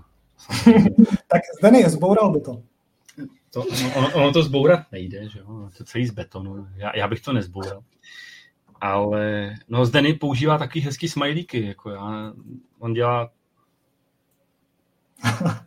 když komentuju Glenlive, tak Zdeny komentuje takhle. Vě, věší hlavu. Dobře tak já myslím, že to teda necháme. Víc, víc hejtů se od tebe už nedozvíme.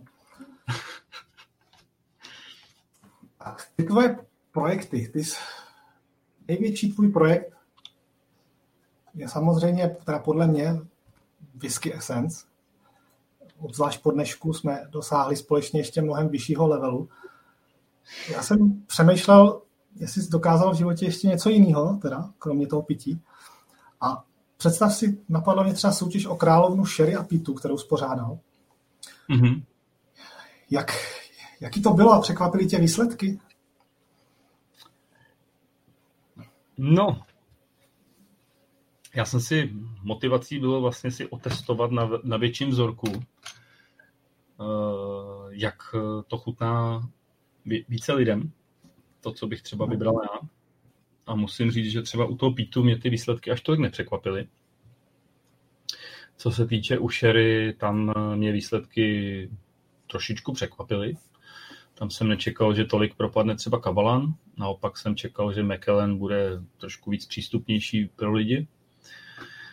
Takže jo, bylo to jak půl na půl výsledky. A když, když si to tak promítneš zpětně, tak myslíš, že vyhráli, vyhráli whisky, který všem chutnali tak nějak přesvědčivě, nebo to bylo, že, že byly whisky kontroverzní, který někdo měl první, poslední, ty se tak nějak vybily a vyhrálo vlastně něco, co tak nějak chutná všem, ale přitom nikomu ne nejvíc.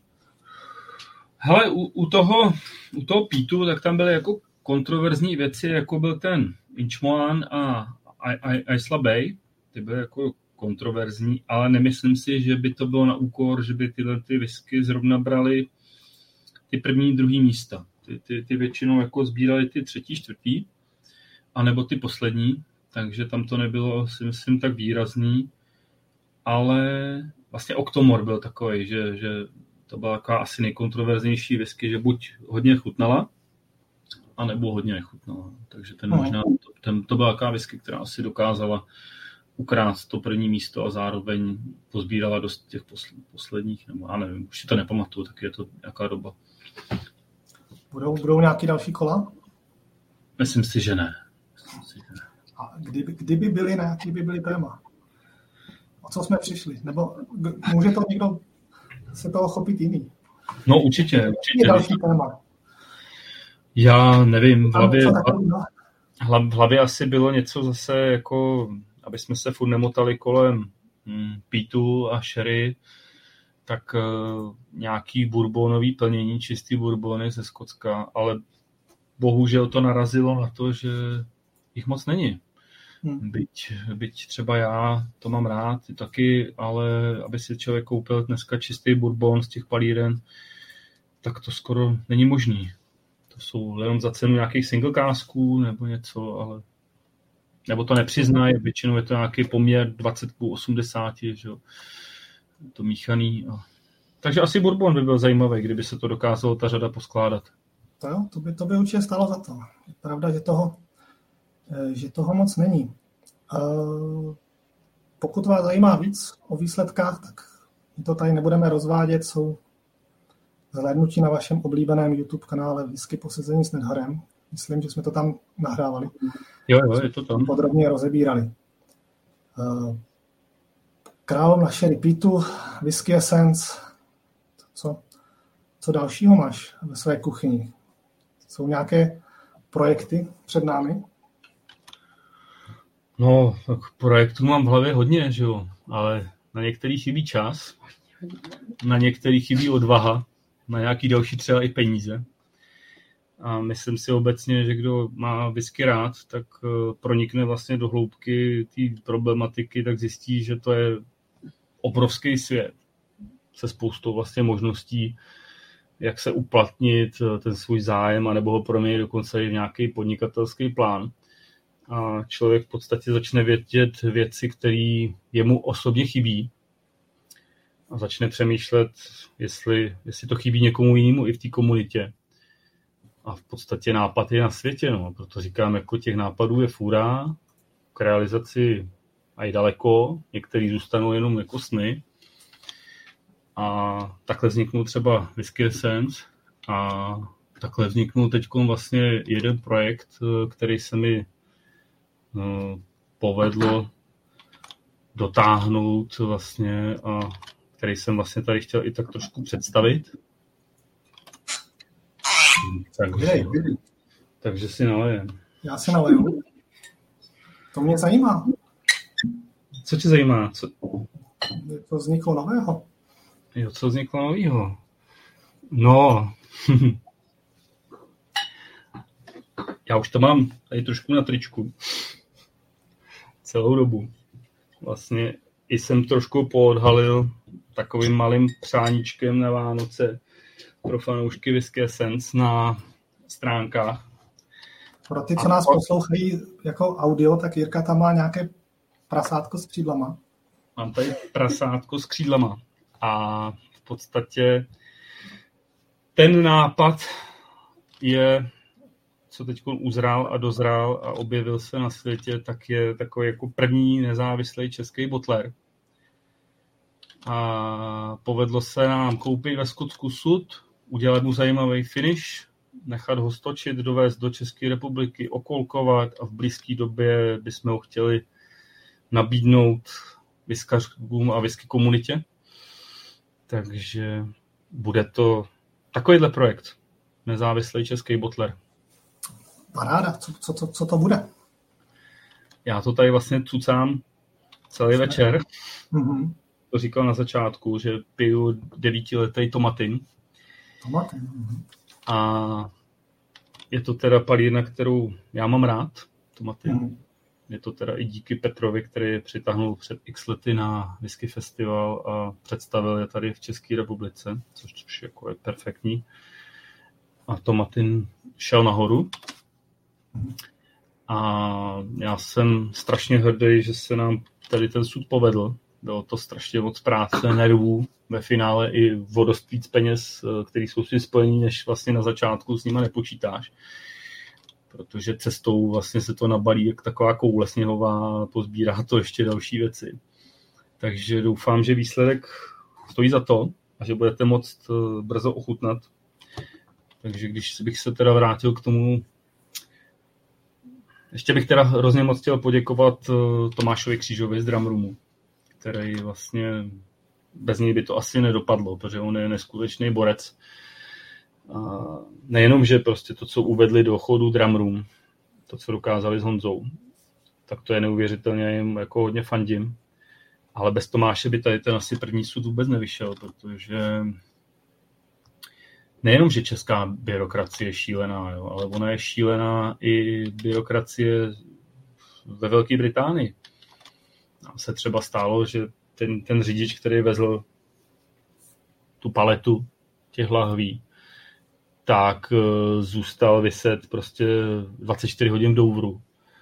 A tam po něm ten celník chtěl nějaký dokumenty, který on prostě říká, tak jo, my vám to dodáme. Já volám do broukera, teď scháníme prostě, co by to mohlo být. Broker říká, já vůbec nic nemám, to všechno, co máme, máte na papíře.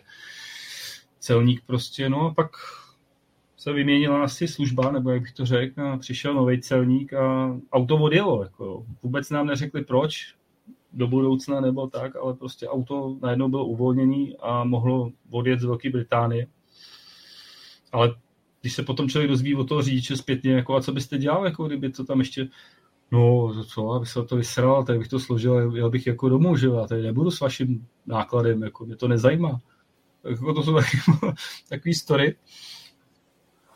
Takže bez Tomáše z Drumroomu by to prostě nešlo pomohlo to legislativně zprocesovat, takže to není nic jednoduchého.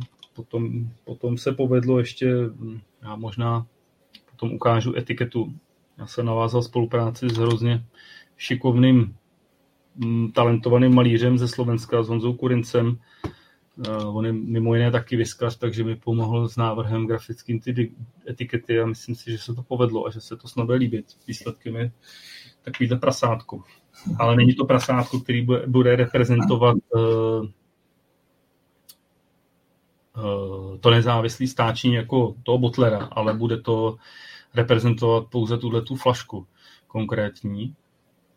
Potom bychom chtěli vlastně to měnit. Mhm. Nějaký, nějaký obrázek. No a co, co k tomu sudu? Jak už jsem říkal, je to teda devítiletý tomatin, který strávil od roku 2013 do roku 2020 eh, v refilu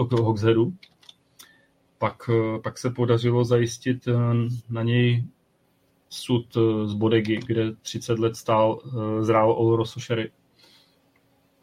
A do toho se to v roce 2020 přesudovalo. A tam to strávilo téměř dva roky, než se to stočilo, takže takovýhle sud. Ten sud je poměrně zajímavý, nejenom, že to bylo opravdu 30 let sherry, ale oni ho potom vlastně ještě upravili takzvanou metodu NEOC, což je New Era of Cask, kdy vlastně oni vrchní vrstvu vypa, uh, obrousí a potom ten sud jenom otoustujou, což je vlastně takový STR bez, uh, bez vypálení. Takže ten sud je spíš jako takový menší vliv sherry, méně agresivní, ale zároveň jakoby vhodný na takový delší staření. Lahví, lahví ze sudu je 280, nechali jsme to v sudové síle na 59,4%. Lahve momentálně leží v daňovém skladu Drumroomu, kde, kde to kluci nakolkovali a rozhodli jsme se o nějakou spolupráci, že kdo bude chtít si lahev koupit, tak bude mít možnost přes stránky Drumroomu si lahev objednat já si myslím výhledově asi do 14 dnů. A samozřejmě můžete toho využít a přidat si tam nějaký od kluků lahvičky, kterých mají teď už asi různých viskových přes 300. Takže já si myslím, že to je taková pěkná spolupráce toho, co umí oni a co, co by tady mohl nabídnout nějaký nezávislý český botler. Majo se ptá, jestli, jestli si můžou kupovat i na Slovensku. Uh, mm, nevím, ještě jsme o tom neuvažovali, že bychom to jakoby dokázali, to bychom museli přes nějakého slovenského dovozce, který by to dokázal na Slovensku dovést a dát na slovenský kolky. My to neumíme a asi, asi není možno, jako Majovi můžu doporučit, jestli má nějakého kolegu z Čech, ať, ať si tu lahev koupí a on mu ji třeba potom předá, ale jako oficiální cesta na Slovensku určitě ne. Ta lahev by měla být zakoupená v Čechách.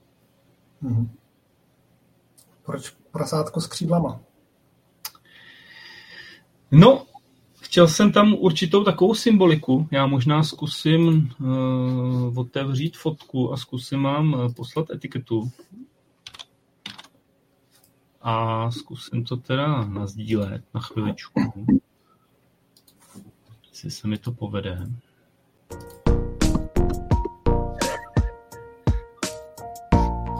Tak, já nevím, jestli to vidíte.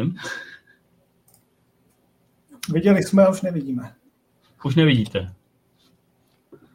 Tak, já tam ještě teda zkusím.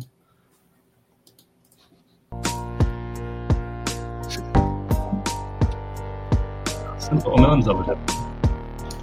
Odcházíte? Ta, ta, ta, ta, ta je velice povzbuzující a určitě velice pomáhá. Připomínám, že první tři, kdo si objednají tuto lahev, budou platit stejnou cenu jako ostatní. Je to tak. Takže tohle je etiketa. A je vlastně na ní vidět tu prasátku. Ty jsi zeptal, proč prasátko. Tak eh, když se podíváte na logo Pariny Tomatin, tak oni mají vlastně prasečí hlavu eh, ve znaku. Je to nějak daný historicky. To za prvý. Za druhý uh, Hogshead je vlastně v přeložením prasečí hlava, takže tam je jako prasátko po druhé. Angelský křídla, to má mít jakoby naznačovat samozřejmě Angel's Share, to znamená nějaký úbytek, no a před prasátkem je whisky z, tradiční, z tradičního kvejku. Takže taková určitá symbolika navedení na palínu tomatin. Mně se to, to logo líbí, tak snad se bude líbit i vám. A je dole, že to je teda pod značkou Whisky Essence dělaný. Je to teda láhev číslo jedna. Doufám, že těch lahví bude hodně, že to bude chutnat zájemců na českém trhu a že se můžeme těšit na další plnění. Takže to je vysvětlení, proč prasátko. To se nám, to se nám líbí, přejeme určitě mnoho úspěchů a mnoho dalších plnění. Já myslím, že kdo si dá pár panáků 59% whisky, takže pak jako to prasátko bude vypadat. To je, to je další symbolika, která vlastně mi nenapadla, protože v té chvíli jsme ještě tu lahev neměli v ruce. Jak je těžký se k takovým věci dostat? Uh, je a není. No, jako jak bych to řekl. Na jednu stranu... Popravdě. Popravdě není až těžký se asi dostat k sudu. Je daleko těžší to celý potom uvést v život, zprocesovat a Hmm. Byl jsi to... v Tomatinu? Jo, jo, jo, v Tomatinu jsme byli, ale, ale ne, ne jako vyloženě pro ten sud, to ne. Já vím, že jsi tam byl 9. května 2019, pokud si to dobře pamatuju. Takže v té době ještě se nic nechystalo, ještě jsi nevěděl? Ne, ne, ne, tohle je taky takový covidový dítě. Jo, prostě v, v době covidu samozřejmě člověk uh, přemýšlel, co, co, co, co jakoby ještě ho zajímalo a objevil se mi prostě svět sudů s viskou, nezávislých eh, tam nějakých eh, brokerů a podobně. A zjistil jsem, že to je netušený svět možností. Hmm.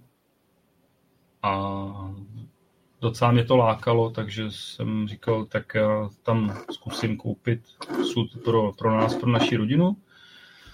Akorát eh, se to nějak všechno vyvinulo jinak. Přišel i podcast, vytvořila se tady nějaká značka Whisky Essence, myslím si, že už dneska. A tak mě napadlo, proč, proč bych tady cucal sud sám s pár přáteli, že, že by to bylo vhodné, prostě kdyby by lidi ochotní a zájem měli o tu si lahev koupit, tak, eh, tak ji prostě poskytnout i dál. Takže zase covidový dítě, jako covid něco vzal, něco dál. No. Paráda, tak já doufám, že to bude úspěšný. Si myslím, že si všichni už brousíme zoubky na láhev. Ať, ať se to zdárně rozjede jich co nejvíc dalších. Děkuji. další, další zvířátka, kromě prasátek. Ještě. A říkal jsi, kolik to bude stát? Neříkal. Kolik to bude stát? Lahev eh, bude stát 2300 korun. Sudová. Mhm. Takže nějaký... A bude se objednávat teda na, přes Dramroom. Bude se objednávat přes Dramroom. Ještě teď jsem chtěl nabídnout lidem, kteří pojedou 14 dní na Svachovku eh, a budou mít zájem o osobní odběr, tak ať mi klidně dají vědět, eh, a mohli by tam mít osobní odběr. Jinak kluci, myslím, na Drumroomu osobní odběr nemají, takže by to bylo všecko na poště, nebo já nevím, jakou tam mají službu. Tričko s prasátkem je v ceně? Tričko s prasátkem není v ceně, v případě, kdyby měl někdo zájem, je možný taky prostě ho nějakým způsobem vyrobit, ale standardně zatím uvidíme, třeba do budoucna. Nějaký merch teda se chystá, ale ještě, ještě není, jo? je to, je to ve vývoji všecko. Jo. Prostě první, první musí být aspoň pár plnění, uvidíme, jestli to bude úspěšný, jestli, jestli je tady na to trh připravený nebo ne, pokud ne, tak to skončí u pár plnění a, a nebudeme si z toho dělat jako žádný problém. Pokud to bude úspěšný a bude, já, jako idea je taková, třeba přivést eh, tři až čtyři sudy ročně do České republiky, v nějakým rozumném intervalu, aby to lidi si stačili v klidu vypít, než bude další sud. A já bych sem chtěl vozit především palírny, který mám rád, kterým osobně věřím, a nebo nějaký zajímavý plnění. A především by to měla být whisky, která má nějakou kvalitu, aby to lidem chutnalo a pod co by se člověk opravdu mohl podepsat. Já jenom připomínám, říkáš, aby to lidi stihli v klidu vypít, že Jirkova míra v klidu, jak jsme počítali, je 2 litry měsíčně. No, já, já taky si zakoupím těch flašek trochu víc pro sebe, že? Abych to stačil v klidu vypít. Takže kdo máte rádi tenhle ten podcast, uh, chcete to nějakým způsobem třeba i podpořit, tak tohle je výborná příležitost koupit si flašku, podpoříte jako i svým způsobem ten podcast. Tak jo, děkujeme za představení, gratulujeme. Přejeme Díky. hodně úspěchu do budoucna. Já myslím, že jsi to všechno tak krásně schrnul, že vlastně už nevím, na co bych se zeptal. Jestli někdo má nějaký dotaz, tak ho tam ještě hoďte, než se vrhneme dál. Mike se ptá, jestli si může předobjednat. Ma- Majku, já, jestli sleduješ kanál na Facebooku Whisky Essence, tak tam bude včas eh, vyhlášený termín toho prodeje na Drumroomu. A když... když pošleš 20 tisíc, tak máš předplacený další dva roky a Jirka ti bude posílat lahve automaticky.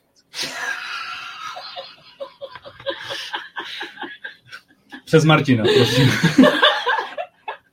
Přes prasátko, Přes prasátko to uděláme. Takže jo, bude to, já myslím, výhledově poladíme pár věcí, kluci prostě připraví e-shop a spustíme prodej prostě zhruba do těch 14 dnů, věřím tomu, že to bude k prodeji. Eh, do, do prodeje půjde samozřejmě jenom část těch hlaví z 280, protože kdyby se ten projekt rozjel líp, tak by jsem chtěl mít nějaký zásoby těch tyhle ty whisky jako i pro další, mm, to je, bych to řekl, pro další budoucí použití, to znamená třeba udělat nějaké miniatury z toho a podobně. Takže bude toho méně než 280 na tom e-shopu, určitě méně. A... Už, je to, už je to na Whisky Base? Ještě to na Whisky Base není, protože možná zítra. A zároveň teda, pokud by měl někdo zájem o tu lahev do baru, tak uh, kluci vlastně, já teď nevím, se abych nekecal, tak oni jsou v nějakém tom režimu, že to umí prodat uh, lidem z baru, aby to mohli po, po prodávat dál svým klientům na baru, takže je možnost eh, koupit i na bar. Proto, proto vlastně to zůstává a bude zůstávat u kluků v drumroomu v celním skladě, aby prostě mohli si i bary a aby mohli ochutnat lidi. Snad doufám, budou rádi ochutnat i, i po republice. Martin Kozubík se ptá, myslím, že zbytečně, že to je určitě samozřejmost, že budou lahve podepsané. Já mám velice jednoduchý podpis, takže já to tady klidně dám dětem prostě. A on, oni to budou mít v rámci jako tady uh, učení se, falšování podpise, takže... Každá láhev bude podepsaná jako od prasátka. Ne, ne, jako můžu, můžu slíbit, kdo, kdo si koupí šest lahví, tak mu všechny podepíšu. A tričko ještě. To ne. Tak se všichni napijeme. Tričko mu podepíšu klidně jeho tričko. Tak jo. Jdeme dál. Festivaly. Ty už tady zmínil Londýn. Ale hmm. jak to máš celkově s festivalama? Kterých se zúčastnil, s který bys posluchačům doporučil? A který naopak ne? I, jak bych to řekl? Já ty festivaly obecně mám, mám rád. Takže nemůžu Ty máš rád whisky obecně, viď? Ne, ne, ne, já, já si myslím, že festivaly jsou dobrá příležitost jako se potkávat eh, s, s těma lidma z té komunity a za ty roky bych řekl, že, že, že už prostě i tam člověk má několik známých a některý, několik i kamarádů, se kterými se čas od času rád vidí. Takže já to beru jako pěknou příležitost se potkat naživo, nejenom prostě mm, přes nějaký chaty, fóra, facebooky, takže prostě se vidět naživo, tak eh, to si myslím, že ty český festivaly splňují úplně na jedničku. Že to je fajn, že tady jsou. A kdo, kdo má rád whisky a rád sleduje novinky a chce, chce prostě být eh, u toho nejnovějšího, nechce třeba čekat, nebo některé věci se ani do České republiky vlastně nemají šanci dostat, tak musí za těma věcma vyjet do zahraničí. No. Ať je to prostě třeba ta Paříž, Londýn, nebo spousta lidí jezdí tady do Německa, kde je obrovský trh. Tam já jsem teda nebyl a věřím tomu, že to je skvělý, takže... Chystáš se tam? Do Německa? Uh-huh. Ne, nechystám, protože neumím německy. Ne, ne. ne neumím německy. Ne, to, tím se nechci vymlouvat prostě. Já si myslím, že ve chvíli, kdy se rozhodneš jet na uh, zahraniční festival, tak už si ochotný tomu věnovat nějakou, nějaký čas svého života i, i částku peněz, tak, uh, tak si myslím, že už se vyplatí si trošku třeba připlatit a jet na to nejlepší. Ne? Líbí se ti víc formát Londýna, zaplať a, a pí, jako zaplať jednu částku a pí, co můžeš, nebo, nebo platit si za jednotlivý panáky? Uh, musím říct, že se mi určitě líbí uh, ten model toho Londýna. Byť, uh, když, když jsem to tam viděl poprvé, tak, tak je to člověku strašně, bych to řekl, líto. Je to takový divný, jako že v tom dostaneš krásný panák na baru, ale nesmí ti tam být ta lítost, to opravdu ochutná, nedopít a vylejt do těch připravených košů, protože jinak ten festival nemá, není možno přežít ve zdraví nebo prostě s tím, aby si to člověk užil. Takže opravdu tohle je takový festival postavený na tom, že chodíš po stánkách, ochutnáváš, vylejváš, nedopíš, což, což je prostě šokující, ale ten model ve finále se mi líbí. Já se omlouvám, že přerušujeme vysílání. Přišla důležitá zpráva Breaking News. Kdo znáte Honzu Krulíka na fóru jako Rescue, tak je čerstvý otec. Takže gratulujeme, Krulík Ondřej je na světě. Gratulujeme malým krulíkům. Teď, teď ale fakt povinně všichni, prosím vás. Já si myslím, je to krásná zpráva, protože Honza Krulík se svým tátou, s náma, s Martinem, byl ve Skotsku. Takže jsme se stačili i poznat dost blízko s Honzou. Bylo to fajn. S Honzou to bylo až tak blízko, že by dokázal narovnat krk. Takže máme opravdu blízký vztah. Takže Honzo, gratulace, ať, ať roste malý krulík minimálně do tvé velikosti. Tak na Ondru, který má teď 3 kg, 50 cm, ale mám takový tušení, že se to bude zvětšovat. Tak, zapitej, ten bude zdravý. My se vrátíme zpátky k těm festivalům. Jo. Tak ty jsi říkal, že se ti líbí ten formát Londýna, něco bych tam zlepšil, změnil? Aby to bylo, víš co, aby to bylo fakt to, to úplně nejlepší, co může být. Já právě, to je ten důvod, proč vlastně chci teď se pojet do té Paříže. Aby si uvědomil, o co přicházíš v Londýně. Tak, tak, tak, to za prvý.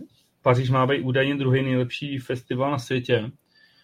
Druhý. Takže chci vidět ten druhý a už tuším, že jsou tam nějaké věci, které bych třeba v Londýně vylepšil, co se mi třeba mě na té Paříži líbí, protože sleduju třeba ty záznamy těch masterclass, oni to mají na stránkách, na YouTube, že takže se může člověk na to podívat, což si myslím, že je taky perfektní věc, že vlastně každou masterclass udělají z ní video a potom to umístí na YouTube samozřejmě chápu, že ty lidi, kteří si zaplatí v Londýně masterclass eh, s Davidem Stewartem za 170 liber, tak by asi nebyli potom rádi, kdyby ten záznam putoval po internetu, ale tam je to i, i o těch viskách. Takže tohle se mi líbí na, na Paříži, no, že prostě ty záznamy jsou. I vlastně ty víš, že v Londýně běží velký stage, kde si pořád povídají zajímaví lidi o zajímavých tématech a člověk v rámci pobíhání mezi stánkama mu tady ty zajímavé věci unikají, takže já si myslím, že taky by bylo super, kdyby to opravdu celou dobu nahrávali a člověk by přijel z té show a řekl by, hele, já jsem tady přišel o rozhovor s Brumem, tak, tak si aspoň třeba ten půlhodinový rozhovor pustí. To si myslím, že, že na Londýně by se dalo vylepšit, to video. Určitě, to je, to, je, to je dobrý nápad. Napsal jsem to do toho, do dotazníku po show? Uh, ne, nenapsal. Příště, příště. Příště musím. Uh, mně se, mně se, co se mě taky strašně líbí na Londýně, že vlastně víš předem téměř přesně, co tam bude, že se můžeš na to nachystat. Což nevím, jestli třeba v té Paříži je to tak podobně. To ne. To uvidím. uvidím. A ty, ty, ty by si vlastně měli, měli se mnou letos a abys to taky jako měl porovnat. Ještě bychom potřebovali překecat lingvistu Jirku, prostě, který by nám tam dělal vodiče, protože umí francouzsky a my ne. Já když vím, že je druhý nejlepší, tak mě stačí tam poslat vás a, a jet do Londýna. no, já říkám, ne, to, to, je, to, je, to, je, to je takový ten problém právě, že když jsme poznali ten Londýn, a Paříž to taky už je skvělá, ale že, že už prostě neberu ty, ty český, tam je to přesně jak jsi říkal, nejenom o ty whisky, ale i o těch kamarádech, o potkávání se, ale že v tom zahraničí vlastně už co, co jiného dává smysl, takže má, má, máš vlastně nějaký jiný plán, nebo už to bude do konce života Paříž nebo Londýn? Říkal jsi Německo, ne? Polsko? Ne? Hele, ještě vlastně my jsme se seznámili ve Springbanku, tam byli s náma dva spolužáci z Holandska, Hmm. A oni vlastně, máme nějaký taky takový malý četík vlastně v rámci Whatsappu, kde nám posílali, jak si užívají festival, myslím, v Hágu, který by měl být údajně největší vlastně v Holandsku. A to vypadalo taky jako na poměrně pěkný koncept. Vlastně jak poslouchám ty zahraniční podcasty, tak vlastně někteří ty brand ambasadoři tam taky byli a mluvili o tom, měli tam z toho nějaké rozhovory, že to je asi taky veliký a pěkný, asi by člověk chtěl vidět eh, Maltstock, protože to je zase jiný formát. Myslím si, že další krásný festival je v Polsku v té Jestřebí goře. A je to teda něco, co, co reálně jako si myslíš, že se tam podíváš? Zvažuješ to? Mm, asi, asi vždycky bude to tak, že si teď odskočím do Paříže a pak, pak budu strašně rád jezdit do toho Londýna. A ty jsi říkal, že v tom Campbelltownu to je zase trošku něco jiného, ale tenhle ten Campbelltown Festival, Springbank, to je nejoblíbenější palírna. Tam se nepodíváš? Hmm, hele, dovedl by si to představit, ale nedokážu čas, časově to zaprý několika denní, že jo, ve všední hmm. dny. To Nevím, jak je, je, to tam asi dost problematický, jako na FŠI se vůbec dostat, dostat lístek, kde tam spíš potom někde pod stanem, nebo já nevím, prostě je to tam asi dost tristní.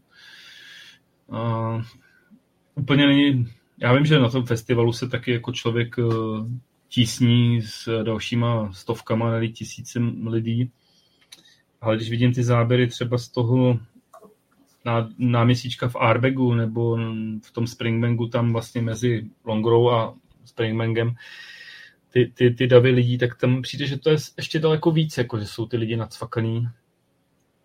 Že přece jenom ten Londýn je volnější, jo? i když je tam prostě na jednou tisíc lidí, že jo? plus, plus hmm. vystavovatele, tak máš tam ten prostor. Jo? Když, když ne zrovna jdeš k Diageo, kde je opravdu obleželý, ty ses tam prodral a pak už, pak už si nechtěl pryč, Jo. Tak židličky v Londýně, to je prokletí, jak si sedlete. Je pravda, ale židličky můžeš napsat Sukinderovi, že by tam měly být. Z, ne, zrušit židličky. Jo, zrušit. Tam by asi pospávalo daleko víc lidí, no, na těch židličkách. Dobře. Tak já tady mám ještě pár, několik málo témat, trošku zrychlíme, asi, na to dáme na tři hodiny. Jak si unavený? Ale řídíš to kompletně ty, je to v tvý režii, takže... Tak, tak já bych to ukončil rovnou. Mám tady téma knížky ještě, třeba. Mm. Abych teda respektoval ty témata, které většinou ty probíráš z hosty. To, to, ty hodně čteš, ty už to tady dneska zmiňoval. Kolik jsi přečetl loni whisky knížek? Ježíš, to já vůbec nevím. Asi. Asi já nevím, možná, že jestli, jestli, jestli stihnu jednu za měsíc, tak je to, je to, je to moc. No, já jsem poslední dobu nějak u toho usínám večer, musím se přiznat. Byl jsem asi, dřív jsem byl výkonnější, ale když jsem četl třeba poslední knížku, kterou jsem si dovedl z, dovezl z Londýna od Davea Bruma, vlastně Sense of Place, tak ta mě bavila tak, že jsem že jsem, že jsem přečetl asi za týden, jo? že tam, tam jsem si k tomu šel sednout i po odpolednech, to mě, to mě bavilo hrozně. a je to hlavně nenáročné čtení. Jo. Některé ty věci, třeba teď mám rozečtenou to novou knížku od eh, Jamesa Eddieho, ty paliny mezi roku 1922 až 1929, něco takového. Tak ta historie, to si člověk fakt jako musí chvilku dát, mít na to náladu. A ten jako Broom, to je beletrie, to se čte prostě hezky. No. Čteš Takže možná... Whisky, nebo čteš, čteš i něco jiného než o whisky? Uh, no, asi ne, člověče, teďko ne. Jako v autě poslouchám mm, i, i, i jiné věci než o whisky, tam, protože vlastně tam audioknížky nejsou namluvený česky o whisky a já jsem zjistil, že když řídím a poslouchal bych něco v angličtině, tak bych se asi někde vymlátil, takže poslouchám české věci, takže tam, si, tam v autě si pustím knížky jako v češtině. No. Tam, tam, tam já angličtinou dohromady s řízením to nejde dohromady. Jakou knížku by měl mít každý milovník v knihovně, si říkal? Whisky hmm. braní, je to tak? Jo, a druhou určitě ročenku, no, a pravidelně si ji jako kupovat. Jaká knižka o whisky je nejkrásnější? Nejkrásnější. Hmm. Já si myslím, že když se dají vedle sebe právě ty knížky Davea Bruma, Sense of Place a myslím ta, ten, to, po tom Japonsku, tak v té knihovičce to působí moc hezky vedle sebe, takže vzhledově bych řekl, že to sladili pěkně, že krásná je tahle. Jestli to myslíš z tohohle pohledu obalu. Jo, jo. Říkáš, že audioknížky nejsou namluvený v češtině, že to je, že to je v angličtině. Co, co knížky jako papírový? Ty to stojí něco vlastně vůbec, kromě whisky braní, za to v češtině, nebo když si chci něco dozvědět, tak musím umět anglicky číst? Já, já myslím, že, že tady docela dost uh, knížek uh, třeba od Bruma, nebo od uh, Charlesa McLeana, nebo dokonce ještě nějaký Michael Jacksony jsou přeložený do češtiny, což jsou pěkné knížky. Má cenu číst Michaela Jacksona ještě v dnešní době? Z mýho pohledu už jenom, když se chceš trošku pochopit tu dobu. No, a nebo chceš pochopit eh, toho Jacksona samotného, protože on byl velice svérázná osobnost z mýho pohledu.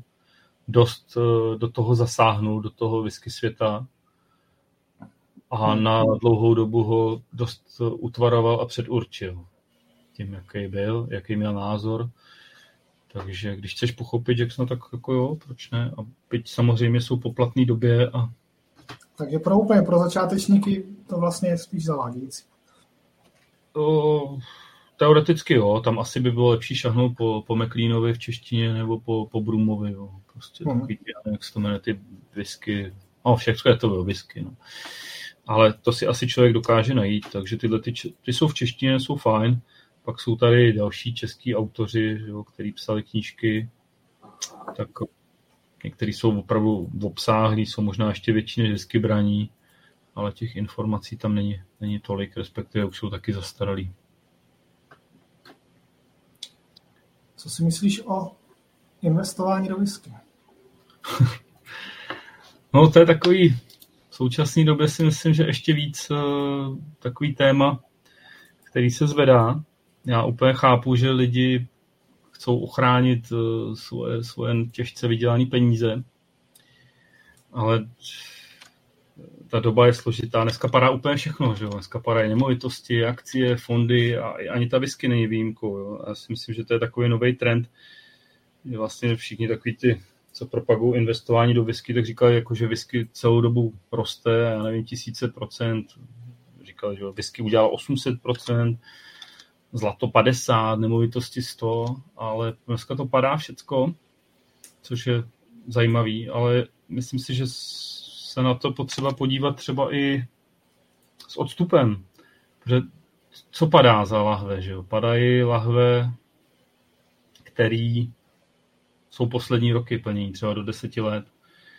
Ale takový ty opravdu starý, starý plnění z přelomu 2000 a před, tak když se člověk podívá na ty jejich indexy, tak, tak to nepadá. Jako, to jsou lahve, které se hodně vypily, které jsou kvalitní, jako co se týče pití, ty, ty vyskaři to chcou pít, takže potom třeba i uh, se pídí, takže to, je, to, to nepadá. No, ale... Jsou, jsou skutečně lahve, které jsou opravdu hmm. limitované, ne, ne uměle limitované. No. no, ale zase na druhou stranu osobně si myslím, že se uh, začnou banky tisknout peníze, tak zase tyhle ty whisky těch posledních deseti let bych řekl, že zase, zase, zase začnou růst, zase začnou do toho ty lidi spát peníze, protože peněz je asi mezi lidma fůra. Není tohle na vině těch vysokých cen, taky whisky současný, že tady to překupnictví a podobné věci, které jsou s tím spojené, jak se říká, že to ničí trh a zdražuje whisky těm, co ji chtějí pít? Hele, já, já, si, já si to úplně nemyslím. Jo. Já si myslím, že opravdu, jak bych to řekl, jako jsou tady ty názory, že prostě to flipování, že, že navyšuje cenu těch lahví, ale teď přece ta palírna, ta si stanovila nějakou cenu, za kterou to chce prodat, s nějakým svým přiměřeným ziskem, na který si to cení a za to to prodá. To jestli prostě ten sekundární trh tu cenu potom nastaví jinak, tak to je otázka. Teď je třeba se třeba podívat na Arbeck Hypernovu, kde prostě Arbeck si to cenil řeknu třeba na 185 liber, tak to nějakým způsobem akceptoval, ale začala se ta lahev obchodovat na sekundárním trhu, no a ona najednou spadla na 140, jo. Takže to je třeba si myslím příklad toho, že to ta palírna přestřelila, nebo Diageo si nastavilo, že by chtělo za 40 letý taliska 3000 liber, no a je pořád na trhu, že A možná to tam postupně doleze, no a to, ten talisker si zase lidi začnou kupovat, nebo budou ochotní akceptovat tu cenu, takže já, já bych se toho jako vůbec toho flipování no, některé paliny zjistili, že byly asi podhodnocený dlouhodobě, takže opravdu cenu navýšili. Vys třeba Springbank, nebo momentálně to dělá třeba Glen Scotia. Jo. Springbank byl drahý, nedostupný, tak se všichni vrhli na Glen Scotia. Glen Scotia toho využila a najednou je taky prostě s, cen, s cenama vejš. A já si myslím, že to spíš pomohlo i těm palírnám, že si opravdu začali vážit toho svého produktu víc zjistili, že můžou si za něj říct víc. A tak to bude, no. Já si myslím, že ani, ani ten obchod, jako že to tady hodně lidí haní, že, že tady se obchoduje s, s whisky. Proč? Jako, proč to někomu vadí? Jo? Proč, proč někomu nevadí, že, že jsou tady věci, se kterými se běžně obchoduje a lidi o tom zavírají oči. Jo? Teď jako, se podívej třeba já nevím, ty, ty to trošku sleduješ, ale tady se kšeftuje s obilím, že jo. Prostě jsou tady broukři, který nakupují nějaký obce, prostě nemají ani sklady obilí, podle mě neumí rozlišit ani, jako jestli je to ječme nebo pšenice, ale obchodují, kšeftují s tím, šponují ceny nahoru a, a, a část planety nemá co žrát, jako jo. Tak to, to, to si myslím, že je daleko horší, než tady vyobchodovat pár flašek. Myslíš, že ti, co obchodují s whisky za účelem nějakého řekněme, rychlého zisku nebo ne dlouhodobého zisku, tak střednědobého, tak když si koupí Macallan, že ho kupují, protože tomu rozumí a že si myslíte, že je dobrá whisky, nebo je čistě jenom o tu značku a vevnitř může být vlastně cokoliv? A já si myslím, že to vyplývá i z té nálady, že jo, prostě když tyhle ty lidi, kteří jakoby naskočí na tu vlnu, protože slyšeli, že whisky udělá strašně moc peněz prostě během pár let a přijdou do první skupiny nebo slyší na Facebooku, otevřou první investiční whisky, tak mě vyskočí McKellen. McKellen to sám si myslím, že hodně živí a podporuje a je rád prostě, že na vrcholu a ten středobod a, ten vyhypovaný. Takže oni to ještě přiživujou. Tak jako těm, těm začínajícím investorům asi nic jiného nezbyde, než šáhnout po McKellenu. Jo. Oni, oni nechcou, většina lidí nechce se vzdělávat, nechce číst, nechce do toho proniknout a tak, tak jako čapnout to první, co, co tam je asi na bílé dni a čapnout ten McKellen. No. Bude, bude za deset let na vrcholu žebříčku stále McKellen, nebo se zjistí, že, že to byl právě jenom kec a že už to není tak dobrý a bude tam uh, tomaty. Hele, jsem přesvědčený, že to bude furt ten McKellen. Protože za, za, za, ty, za ty roky, a oni to nedělají, že posledních pět let, jako, jako některý palírny se snaží, a nevím, Glenn Tarek teď jak je koupil Halik, že jo, tak z toho snaží se udělat uh, něco, co není, ale McKellen na tom pracuje třeba 40 let, jo, takže prostě jakoby vybudovali si tu značku, vybudovali si ten kult vy... a já si myslím, že proto na tom ještě pojedou dlouho. Když půjdu na whisky aukci, tak je to primárně místo, kde se obchodují whisky právě, aby se to schoval do sbírky a zhodnotil, nebo ještě se tam je tam nějaký procento lidí, kteří to kupují proto, aby se dostali k něčemu, co chtějí vypít. Co myslíš? Já a ty, ty si myslím, že, že to vidíš sám, že ta whisky se furt hrozně moc pije. Jo, ať přijedeš na, třeba na ty festivaly, nebo já vidím... Já na svý whisky base to vidíš. Prosím? Na svý whisky base vidíš, že se fakt hodně pije. Ne, ne, ne. Myslím třeba, když přijdeš na to Old and Rare, že jo, tam vidíš ty stánky, tak tam jsou opravdu otevřený tyhle ty raritní věci. Nebo já sleduju pár lidí na Facebooku, se kterými jako je člověk v přátelích a teď, když vidíš třeba, oni se zúčastní těch festivalů v, v Německu, jako je třeba Whisky Fair, nebo v Curychu teď byl nějaký festival a vidíš tam, co tam je na těch stáncích, tak vlastně zjistíš, že ty whisky se opravdu pijou. Tam jsou běžně otevřený prostě ty Bowmore Black, Karujzavy, Mekelleny 25, vlastně celá ta řada Mekellenů od 18. od nějakého toho, já nevím, to začalo vycházet 67. I vlastně v tom Londýně stánek toho vlastně aukčního domu, že jo, který tam má otevřený tyhle ty, řeknu, raritní věci. Takže já furt, furt si myslím, že se to pije. Když vidíš uh, ty japonský bary nebo v té Asii ty bary, které vlastně, co mají v nabídce, tak co, co dělají oni, kde by to vzali, že? Kupují to na aukcích a otvírají to v těch barech. Prostě, protože za prvý jim to umožňuje legislativa, což u nás nejde, aby prostě třeba tady z Denisy koupil do Blackstaffu 25-letý McKellen nebo Bowmore Black a otevřel ho tam a lidi mohli ochutnat. To prostě nejde. Ale v té Ázii to jde a dokonce třeba, já nevím, jsou v Singapuru ty bary, kde ty japonský biznismeni vemu, sednou na letadlo, doletí do Singapuru, stráví večer v baru, dají si tam, propijou tam milion a letí zpátky, že jo. Prostě to, to je realita, která je a proto si myslím, že ta whisky se opravdu z dost velké části pořád pije. A zejména ty staré plnění, které opravdu na těch aukcích nepadají. Takže se to upíjí a právě proto to nepadá. To, to, si, to si myslím můj názor. Já nevím, jestli jsi viděl ten film, já už si nespomenu, jak se to jmenovalo, tak tam byli takový dva zástupci, který pro ty bohatý klienty vlastně scháněli ty lahve, ty aukční, pro ty sběratele a oni se jich tam vlastně, myslím, ptali, a to, jako, to, to, to jde všechno do sbírky. Oni, ne, jako ty, ty naši klienti minimálně půlku vypijou. Jako. Ty to fakt jako pijou. Hmm. Takže já si myslím, že to pije. Co Jinak si, si nedovedu vysvětlit, že by to šlo nahoru. Co si myslíš o lidech, kteří si koupí třeba několik SIM karet, aby se mohli zaregistrovat do víc McLaren losovaček? Hmm, já si myslím, že to je naprosto v pohodě.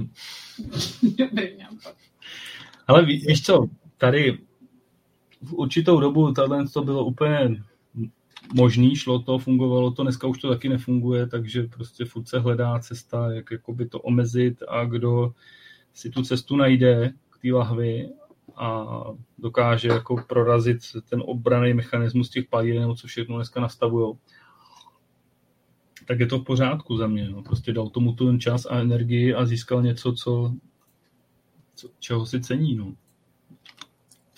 Která whisky, aukce, která whisky aukce je nejlepší v současné době pro nás? Když, když jsi měl někdo vybrat jednu? Já nevím, no. Teď je tě prostě s tím Brexitem je prostě v tomhle tom velký průšvih. Eh, Kdo na Brexit víc doplatil? Británie nebo my? Z hlediska jako hmm. objemu lahví na, na aukcích. Já jsem si vlastně celou dobu myslel, že eh, po tom Brexitu se v té Británii zhroutí ten trh, ten sekundární s těma flaškama. Protože jsem si myslel, že v tu chvíli ty fondy nebo ty investoři prostě přestanou ty whisky kupovat, že se jim to nevyplatí. A vlastně opak byl pravdou, než, než vlastně začala tato krize nová. Tam, a pak si člověk vlastně uvědomí, že oni taky nejsou blbí, ty investoři, že jo? Prostě proč, proč by si investor, investorský fond z Číny koupil prostě lahev a tahal do Číny, že jo? Oni si radši zaplatí nějaký uh, sklad v té Velké Británii. Takže koupí flašku z Velké Británie, chají si ji poslat do toho skladu, tam to prostě skladu a zase na tom největším trhu, kde se to nejvíc obchoduje, tak to zase můžou kdykoliv poslat do nějaký ty aukce a, a takže oni, vlastně se nic nezměnilo. Já myslím, že ty fondy opravdu jsou v té Británii, tam jsou ohromné sklady whisky a funguje to dál veselé. Ale pro nás s Brexitem, pro takového drobného, kdo by si chtěl třeba koupit něco na ochutnání, tak dneska asi nejlepší jít eh, na tu německou, nevím, jak se jmenuje, Tomase Krugera, a nebo prostě teď co otevřel whisky auctioneer pobočku, že má tam whisky označený vlastně balonkem, že jsou z EU, tak tam si člověk v té aukci může vyfiltrovat se v EU, takže mu to přijde opravdu bez, bez těch více nákladů, které by byly spojeny s Brexitem. A ten whisky auctioning to rozjel ve velkým, vlastně dneska, když se člověk podívá třeba na poslední aukci, tak tam bylo snad 6 tisíc lahví z Evropské unie a jenom 4 tisíce z Británie. Jo. Takže, takže kdo, kdo, kdo chce ochutnávat nebo to, tak, tak může využívat tady ty věci, ten sekundární trh. A mně se ten hrozně líbil názor vlastně Anguse, který píše whisky fan se Sergem Valentinem, který v jednom vlastně rozhovoru říkal, že tady ty vlastně sběratelé nebo držitelé flašek v současné době, že jsou, že jsou vlastně hrozně fajn. Jo, že bez, bez nich, kdyby vlastně před těma 30, 40, 50 lety nebyly ty sběratelé a ty flašky se všechny vypily, tak vlastně nemáš šanci dneska ochutnávat tyhle ty staré plnění. Jo. Kdyby to, oni to nekřečkovali, ty starý sběratelé, pak přišla samozřejmě nějaká, on umřel, že jo, zdědila to rodina, ty to střelili za pár šupů aukce a, a někdo na tom třeba ještě zbohatnul, a, ale prostě dneska se ty lahve pijou. Tak bez těch, těch křečků by to vlastně nebyly, takže ty lidi prokázali službu a možná dneska tyhle ty, co křičkou ty lahve dál, tak prokazují zase službu dalším generacím. No. Další generace se dozvědí, co hroznýho se prodávalo jako tříletý inaugurační lahve. No a možná, že budou říkat, jak to bylo dobrý a tráva byla zelenější jako v roce 2050, jaký to byly dobroty v tom roce 2015, 20. Tak tady to jako, jako je super, ale mě tam stejně vadí to, že že ochutnám tu whisky a ty jsi to sám říkal, že ona se mění v té lahvi, takže stejně hmm. nevím, jak to tenkrát chutnalo. No, jako to, tam bylo vlastně v Londýně na masterclass s Davidem Stewartem, tam se ho vlastně ptali, hm, to bylo zajímavé. Eh, tam byl dotaz, on tam otvíral nějakou tu první balvený desetiletou v takový škaredý bínový lahvi, prostě a oni se ho tam ptali, jako, Davide, a ty vlastně, ty si pamatuješ, jak ta whisky chutnala vlastně, když, když, se, když byla čerstvá a teď po těch, nevím, 30-40 let, vnímáš tam nějaký rozdíl? A ten David byl takový skromný člověk a říká, jako, co po mně chcete, já si to vůbec nepamatuju. Jako. Víš, jak tam všichni doufali, že, že on to rozšíří to, jako ten, ten problém. A David řekl, já si to vůbec nepamatuju. Já tuhle sekci ukončím citací Jiřího Hráčka z komentářů. Flipeři jsou dobrodinci národa. Jo, asi jo. Hele, já si myslím, že zároveň pomáhají těm palínám, protože některý měli tu cenotvorbu nastavenou blbě dlouhodobě. Vys asi Springbank, protože tak skvělá whisky jako desetiletý Springbank, když se pohyboval za 30 euro, tak bylo fakt něco špatně tak jsou dneska na 80 a je to asi v pořádku. No. To je super, že už něco není špatně, to mám radost. tak ale můžeš furt nacházet, asi jsou, jsou palírny, které jsou furt jako neobjevený a hmm. kam, kam, kam vlastně obrací zrak. Fantes Dreifaltig Kite třeba. Například. Tak jo, napijte se, Jirka pije. Jirka, Jirka, má si upít, tak byste spát. za Martina. Ale vidím, že máme stejnou skleničku. Vidím, že máme stejnou skleničku, to je dobře. Já si víš, čeho se nejvíc děsím, až se ráno zbudím a objeví se mě v aplikaci ten podcast a budu se muset pouštět. No a ještě kdyby si měl začít opravdu víc běhat a abys to stihnul ne za 14 dní, ale třeba za 3 dny. Jako. Jsem byl mladý, zdravý člověk, tak jsem běhal. No. To už je pryč. To se zase rozběháš. Kde jsi, kde jsi byl všude? Primárně kvůli whisky. No. Byl jsi někde? Jenom kvůli whisky? Jenom čist... No ne, jenom, ale, ale hlavně kvůli whisky. To, to asi, asi, asi ne. Jo, vlastně byl, no. Jako Springbank Whisky School, tam jsem měl jenom kvůli whisky. Kam? Jak, na, na, na, do Springbank na, na whisky jo, jo, jo, asi primárně kvůli whisky, protože ač mám Springbank rád, tak uh, kdo jednou absolvoval tu cestu dolů, tak prostě pochopí, proč tam fakt lidi nejezdí. Hmm. A další věc, kam jsem měl jenom primárně kvůli whisky, je prostě ten Londýn. Ale hmm. jinak, protože my máme hrozně rádi Skotsko a jezdíme tam rádi, tak vlastně rádi cestujeme po Skotsku a když je samozřejmě při cestě nějaká palína nebo i možná nějaká trošku zajíčka, tak, tak, tak to člověk využije rád.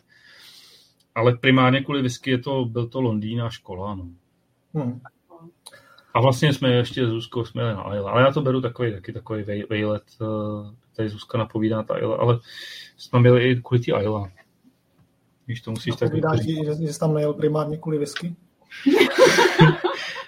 No, to byl Zuzky nápad, já jsem tam nechtěl. Je, Kde se ti nejvíc líbilo? Myslím, v souvislosti s whisky teda. Tam, ne, mně se líbí všude.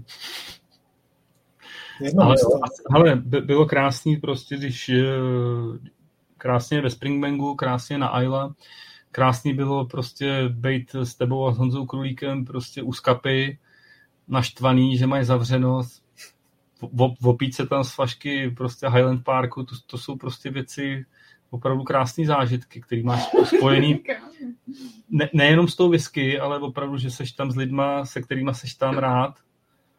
A si myslím, že k tomu patří. No. Si vzpomenu pak na ty ovečky, tak myslím, že vím další zvířátko na, na stáčení whisky esence. Jo, jo, jo, určitě ovečka někdy bude, protože... Ovečka je... s prstíčkem v puse. To je legendární. No možná potom vytáhneme i to tvoje video. Nebo... kam by, tak jinak, kam by se měl člověk, co se zamiloval do whisky a ušetřil na výlet, pravděpodobně počítám, že do Skocka, kam by se měl podívat, když má jen dva dny času třeba? No, dva dny času na Skotsko je málo, no. Hlavně si myslím, že to, to je úplně jedno, kam pojedete, jestli, jestli to bude prostě Ochentoshen nebo prostě Glenkinchie, Glengoyne, prostě co jsou blíž těch eh, destinací, kam přiletíte, ale spíš asi, asi si to, tu jednu palírnu užít, prostě třeba tam být kolem celý den, nebo si užít tomu ještě to město, ale nesnažit se jako říct, teď mám dva dny, takže pojedu Dalviny, Tomatin, McKellen, Skáje, cestou zpátky vemu Oben, prostě rychle na Isla.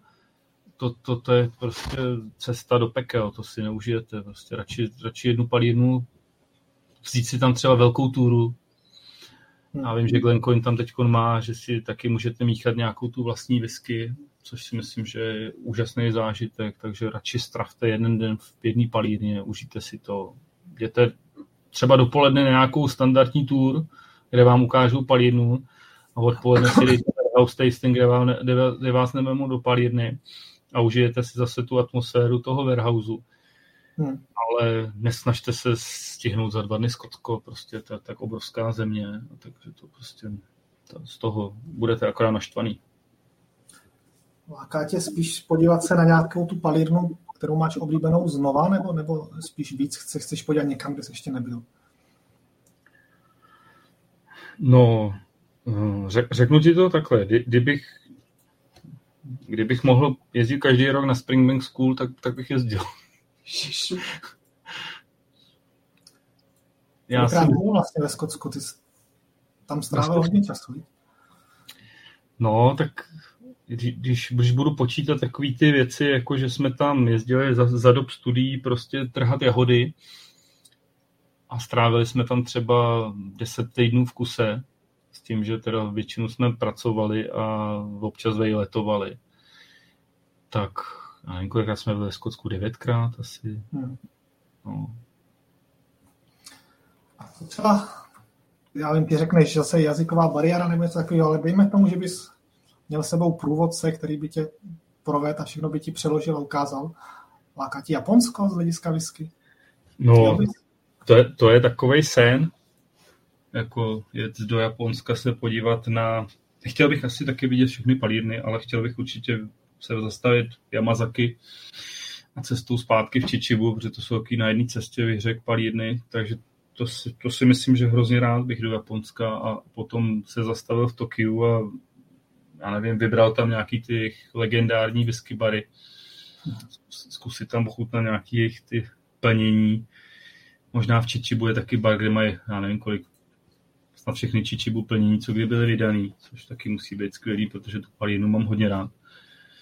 Takže jo, Japonsko určitě. To je, to je určitě, kam bych jel.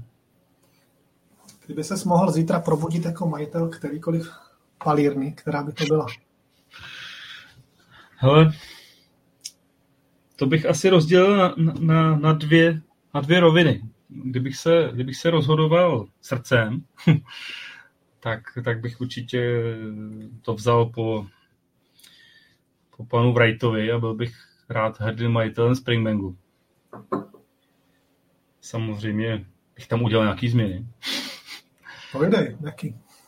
No, mně se samozřejmě ta palína líbí, že je hodně tradiční, ale myslím si, že by mohla být tradiční ještě víc. ještě víc? Jo, jo, jo, přesně, to je ty kvasinky, jak jsi se bavil, jo, tak mě třeba... Vyhodit všichni zaměstnance z Bottling Hall? ne, tam bych nabral ještě víc jako lidí, oni jsou tam sedření, jako. Ale že třeba si myslím ty kvasinky, že Springbank eh, proč používá palírenský, že jo, nějaký curry, kvasinky, proč nemají tradičnější kvasinky, tam, tam si myslím, že by se dalo zapracovat.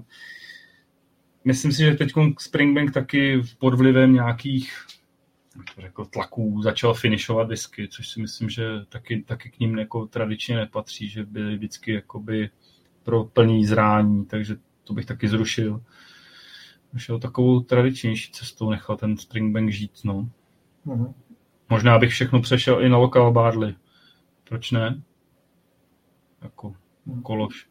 Prostě komplet. Když už sladujou, tak, tak ať sladujou lokal barley, no, místní. Jeho, jeho dost? Mají ho dost? To asi nemají, no. Museli by asi zase... Ale, ale já nevím, kolik se tam toho pěstuje, že? Takže bys podváděl, říkal bys, že to je lokal barley, ale vozil bys ho vodinut. No, nej, nej, nejlíp někde z Ukrajiny. Takže to byla ta palína, kdybych se rozhodoval, rozhodoval srdcem, no a kdybych se rozhodoval hlavou, tak, tak, tak měl být McKellen, že jo, palína. jako, to, to, to, jako by řekl jenom, myslím, hlupák, kdyby nechtěl. Takže bys McKellen, ten bys druhý den prodal, koupil bys Springbank? Já já nevím, Springback je neprodejný, že jo, takže jo, tam, jasný, tam, tam se asi musí jenom blbě narodit, nebo já nevím. Takže jo, s, jako hlavou bych bral prostě McKellen, no. Hmm. Nejenom prostě proto, že je to moloch, který vydělává, ale i si myslím, že má krásnou historii a, a pro, pro tu single mode udělal hodně moc hmm. a vybudoval si ten brand na tom, že dokázali se prosadit jako single mode třeba v Americe a udělali z toho ten kult. No. Ty jsi už tady říkal, že kdybys měl něco zbourat, tak to byla Glenlivet. No, ale já bych, já bych tam dodal zároveň to B, jo. Já, bych, já bych tu Glenlivet postavil znova. Ale na trošku jiných základech, asi, asi na těch základech, tak jak to měl postavený ten původní zakladatel. Hmm. Protože si myslím, že to byla vždycky skvělá whisky ale momentálně... Mike se ptá, na jaký nový palírny koukáš nejvíc. Dá se tam vůbec nějak rozlišovat, když o žádný vlastně nikdo nic neví? Jaká ještě bude? Já myslím, že Mike to myslí možná z pohledu, kdo už asi vydal, že jo? Nebo já nevím. Jako z těch, z těch co vydali, tak, tak si myslím, že se mně osobně nejvíc líbí příběh uh, Dornoch, palírničky v garáži, která teď teda budou stavět něco většího a budou se rozrůstat. My jsme tam spolu byli, že jsme viděli ten punk, co tam je, prostě ten šílený bordel. A mě to nějak přirostlo k srdci. Whisky, jejich jsem zatím no, měl ochutnat možnost jenom nedozrálou. Nějaký vzorky tady mám, ale šetřím si je pořád nějaký lepší. Takže Dornoch, no. A z těch uh, úplně nových, co, co ještě nemají whisky, tak já si, já si strašně moc slibuju od palírny, teď nevím, jestli to řeknu dobře, Port, Portintruan, což je vlastně Sukindrova palírna na Ayla. Hmm. A od toho si slibuju strašně moc, protože co, kdo měl možnost zažít Sukindra na nějaký masterclass nebo tak, tak, tak pochopí, že to je člověk, který o whisky opravdu hodně ví. Dovede si představit, jak se to dělá tradičně, jak by to chtěl, aby ta whisky chutnala a podřizuje tomu strašně moc. Takže to bude palírna, která bude mít vlastní sledovnu, otevřený kvasní kádě, dlouhou fermentaci, že jo, kotle, které jsou přímým ohřevem, červa, no to je prostě sen, jako, když si tohle může dovolit a ufinancovat a ještě řekne, já to vydám, až to bude dobrý. To je jediná nevýhoda, že si ještě hodně počkáme. No. Tam, si, tam si hodně počkáme, no, ale myslím si, že ten Portin, Portin Truan, že se vyplatí jako sledovat. To bude, hmm. to bude skvělá whisky. Martin Majer se ptá, která palírna pro tebe měla největší propad v kvalitě za posledních 30 let, když nepočítáš Glenlivet? A která naopak, jo? Největší propad v kvalitě? Která měla nejmenší propad v kvalitě. Hm. Uh, ono je za posledních 30 let, no. Já si myslím, že to je Glen Geary. Že to byla prostě taková kultovní palírna, která ještě a strašně se propadla. Teď zase tam dělají změny, že bude vlastní sladovna a další a další změny. A myslím, že to pochopili sami, že prostě ten, ta palírna se hodně změnila, šla naproti tomu trhu. A snad se to vylepší no, s těma změnama, co tam udělali, napumpovali tam spoustu peněz. Je vůbec nějaká palírna, když si odmyslím ty, ty nový, co vyrůstají, z těch, těch tradičních, co byly prostě před těma, řekněme, teda 30 lety, která se zlepšila? Nebo to hmm. do kytek? Hele, já si myslím, že, že krásný příklad je třeba Tomatin. Jo, prostě to byl, to byl největší palin na svýho, jako svý, ve své době největší palin na světě, 12 milionů litrů. Hmm. To stahli na současné, kolik tam vyrobí? Dva, dva a půl, možná ani ne. A začali pracovat eh, wood management a ta palína je dobrá, šla nahoru. Hmm. To, to je krásný. Kdyby někdo to, tohle to zaujalo, měl bys nějaký tip na nějaký nezávislý stáčení tomatinu třeba? No, já teď nechci jako dělat úplně reklamu, víš. ale... Ne, ale a další, další palina, ať teda nedělám reklamu tomatinu, ale myslím si, že třeba uh, Loch Lomond hodně začal pěkně pracovat. Uh... To, bude, to bude druhý stáčení whisky Essence, Nebudu prozrazovat. Ale už je to jasný. Tak, nejlepší zážitek s whisky, jaký jsi měl? Hmm. No, to bych asi taky, možná jsou dva, jako, ale to, když to řeknu v tom pořadí, tak, tak, tak asi to bylo, když jsme spolu poprvé přijeli do Londýna. A vlastně jsme tam mm, jenom stále v té pitomí frontě, jako, jak, jak, a ta front... Mě s, tebou bylo, mě s tebou bylo taky hrozně dobře. takže už jsme u lásky, začíná. Ale Uh, no, no ta fronta byla neskutečná a pak dlouhá, fakt jako... Dlouhá, Byla dlouhá. A pak, když člověk vleze do té haly, tak jako, a fakt jako já nevím, jak ty, já jsem prostě, mě to vyrazilo dech, otevřel jsem jenom hubu. A chvilku jsem tam chodil jenom po té hale, abych se zorientoval, kde, a teď, teď prostě teď vidíš ty stánky a teď vidíš, oh, tamhle stojí John Campbell, Ježíš Maria, tamhle chodí Dave Broom, jo, a tamhle podepisuje knížku ten, co, co napsal Whisky Ročenko. A teď prostě fakt nevíš, kam dřív a připadáš si jako, jako v ráji, no, prostě najednou chceš, chceš pít, chceš koukat na ty lidi, chtěl bys je poslouchat, je to takový schizofrení tam, no, ale je to fakt neskutečný zážitek. Nám tam vlastně ještě pořádně nepršelo, vždycky jsme si mohli výjít že, do, dozadu na temži, prostě dát si tam toho slavnostního panáka nebo tak. Hmm. Užít si to, tak eh, to bylo straš, strašně hezký a silný. A pak druhý byl prostě Springbank, no, tam prostě taky jako, to, to, ale to, to se tak jako už naakumuluje v tobě, že, že to jsou dva zážitky. Máš nějaký whisky sen, který by si chtěl, velký whisky sen, který by si chtěl splnit? No jasně, to, je, to má asi každý, ne? Má, že bych chtěl si postavit vlastní palírnu. úplně, máš úplně nějaký, vidím. Máš nějaký, který si Myslíš, že se ti fakt splní? No, myslím, že by to mohlo být třeba jednou to Japonsko, byť je na nějakým dlouhým mm, seznamu až na konci, tak, takže...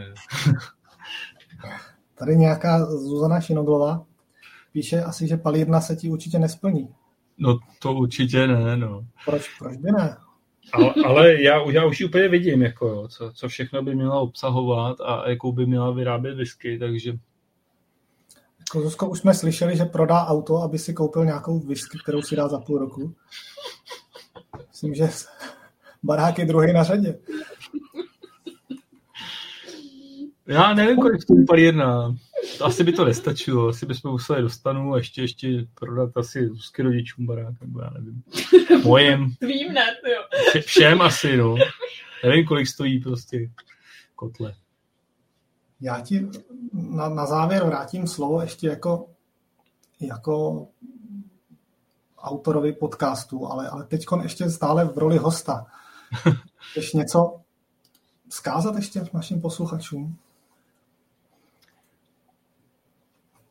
No, chtěl bych jim samozřejmě poděkovat hlavně, že, že, že prostě tenhle podcast eh, poslouchají, protože věřím tomu, že to je náročný jak z pozice hosta, tak i z pozice posluchače. Je to opravdu dlouhý, ale tak eh, zase jsem nabil takové zkušenosti, že ty lidi se rozkecají až po hodině. A proto to musí být tak dlouhý. Takže chtěl bych hlavně po, poděkovat lidem, kteří poslouchají. A chtěl bych poděkovat i tobě, že si zase vystoupil ze své komfortní zóny a přistoupil si na, na tady to, byť, byť chápu, že to je role, role nevděčná a když je to na poprvé, tak je to fakt síla. No, takže asi bylo, tak. Mě bylo potěšením, a nejenom, že to bylo poprvé, ale bylo to i naposledy. Děkuji teda za dnešek posluchačům, že to s náma vydrželi. A hlavně děkuji tobě, za to teda, co děláš pro tu whisky scénu tady, za ty všechny tvé projekty. Přeju ti, ať ti vydrží to tvoje, já bych řekl, až nenormální, šílený nadšení do whisky. Opravdu cokoliv se šusne, ty všechno víš, znáš a sleduješ. To je, to to to je obdivuhodný. Ať ti to furt baví, ať se ti daří teď teda ještě s nezávislým stáčením a hodně sil do budoucna. Z mé strany to je všechno, já nevím, kdo bude příští host a tak dále, takže ti předávám virtuální mikrofon a pošéfuj si to tady, povypínej. Děkuju. Já díky moc. Eh, já příštího hosta teď jsem nějak přestal, jak bych to řekl, říkat dopředu takže ho neprozradím. Prozradím to, až budeme dohodnutí. My už jsme předběžně dohodnutí, akorát nemáme termín. Takže příštího hosta se dozvíte asi skrze Facebook nebo Netar Whisky Forum. Díky moc, že posloucháte Whisky Essence. A pokud chcete pořit tady ten Whisky Essence podcast, tak si kupte láhev prvního českého nezávislého botlera. Doufám, že vám bude chutnat. Dejte mi zpětnou vazbu. jestli to má smysl pokračovat dál, nebo rovnou řekněte to, to, to, to zabít, už jsem nevož takovýhle věci. Pokud to bude dobrý, tak uh, budu rád, když třeba uděláte zpětnou vazbu nebo napíšete na Whiskybase, jak vám to chutnalo a snad se ještě, jo, já jsem vlastně úplně zapomněl ukázat fyzickou lahev, vy jste viděli jenom, no, jako, no, je tady vidět, že je to, je to docela chutná teda. Tady, tady je teda to prasátko.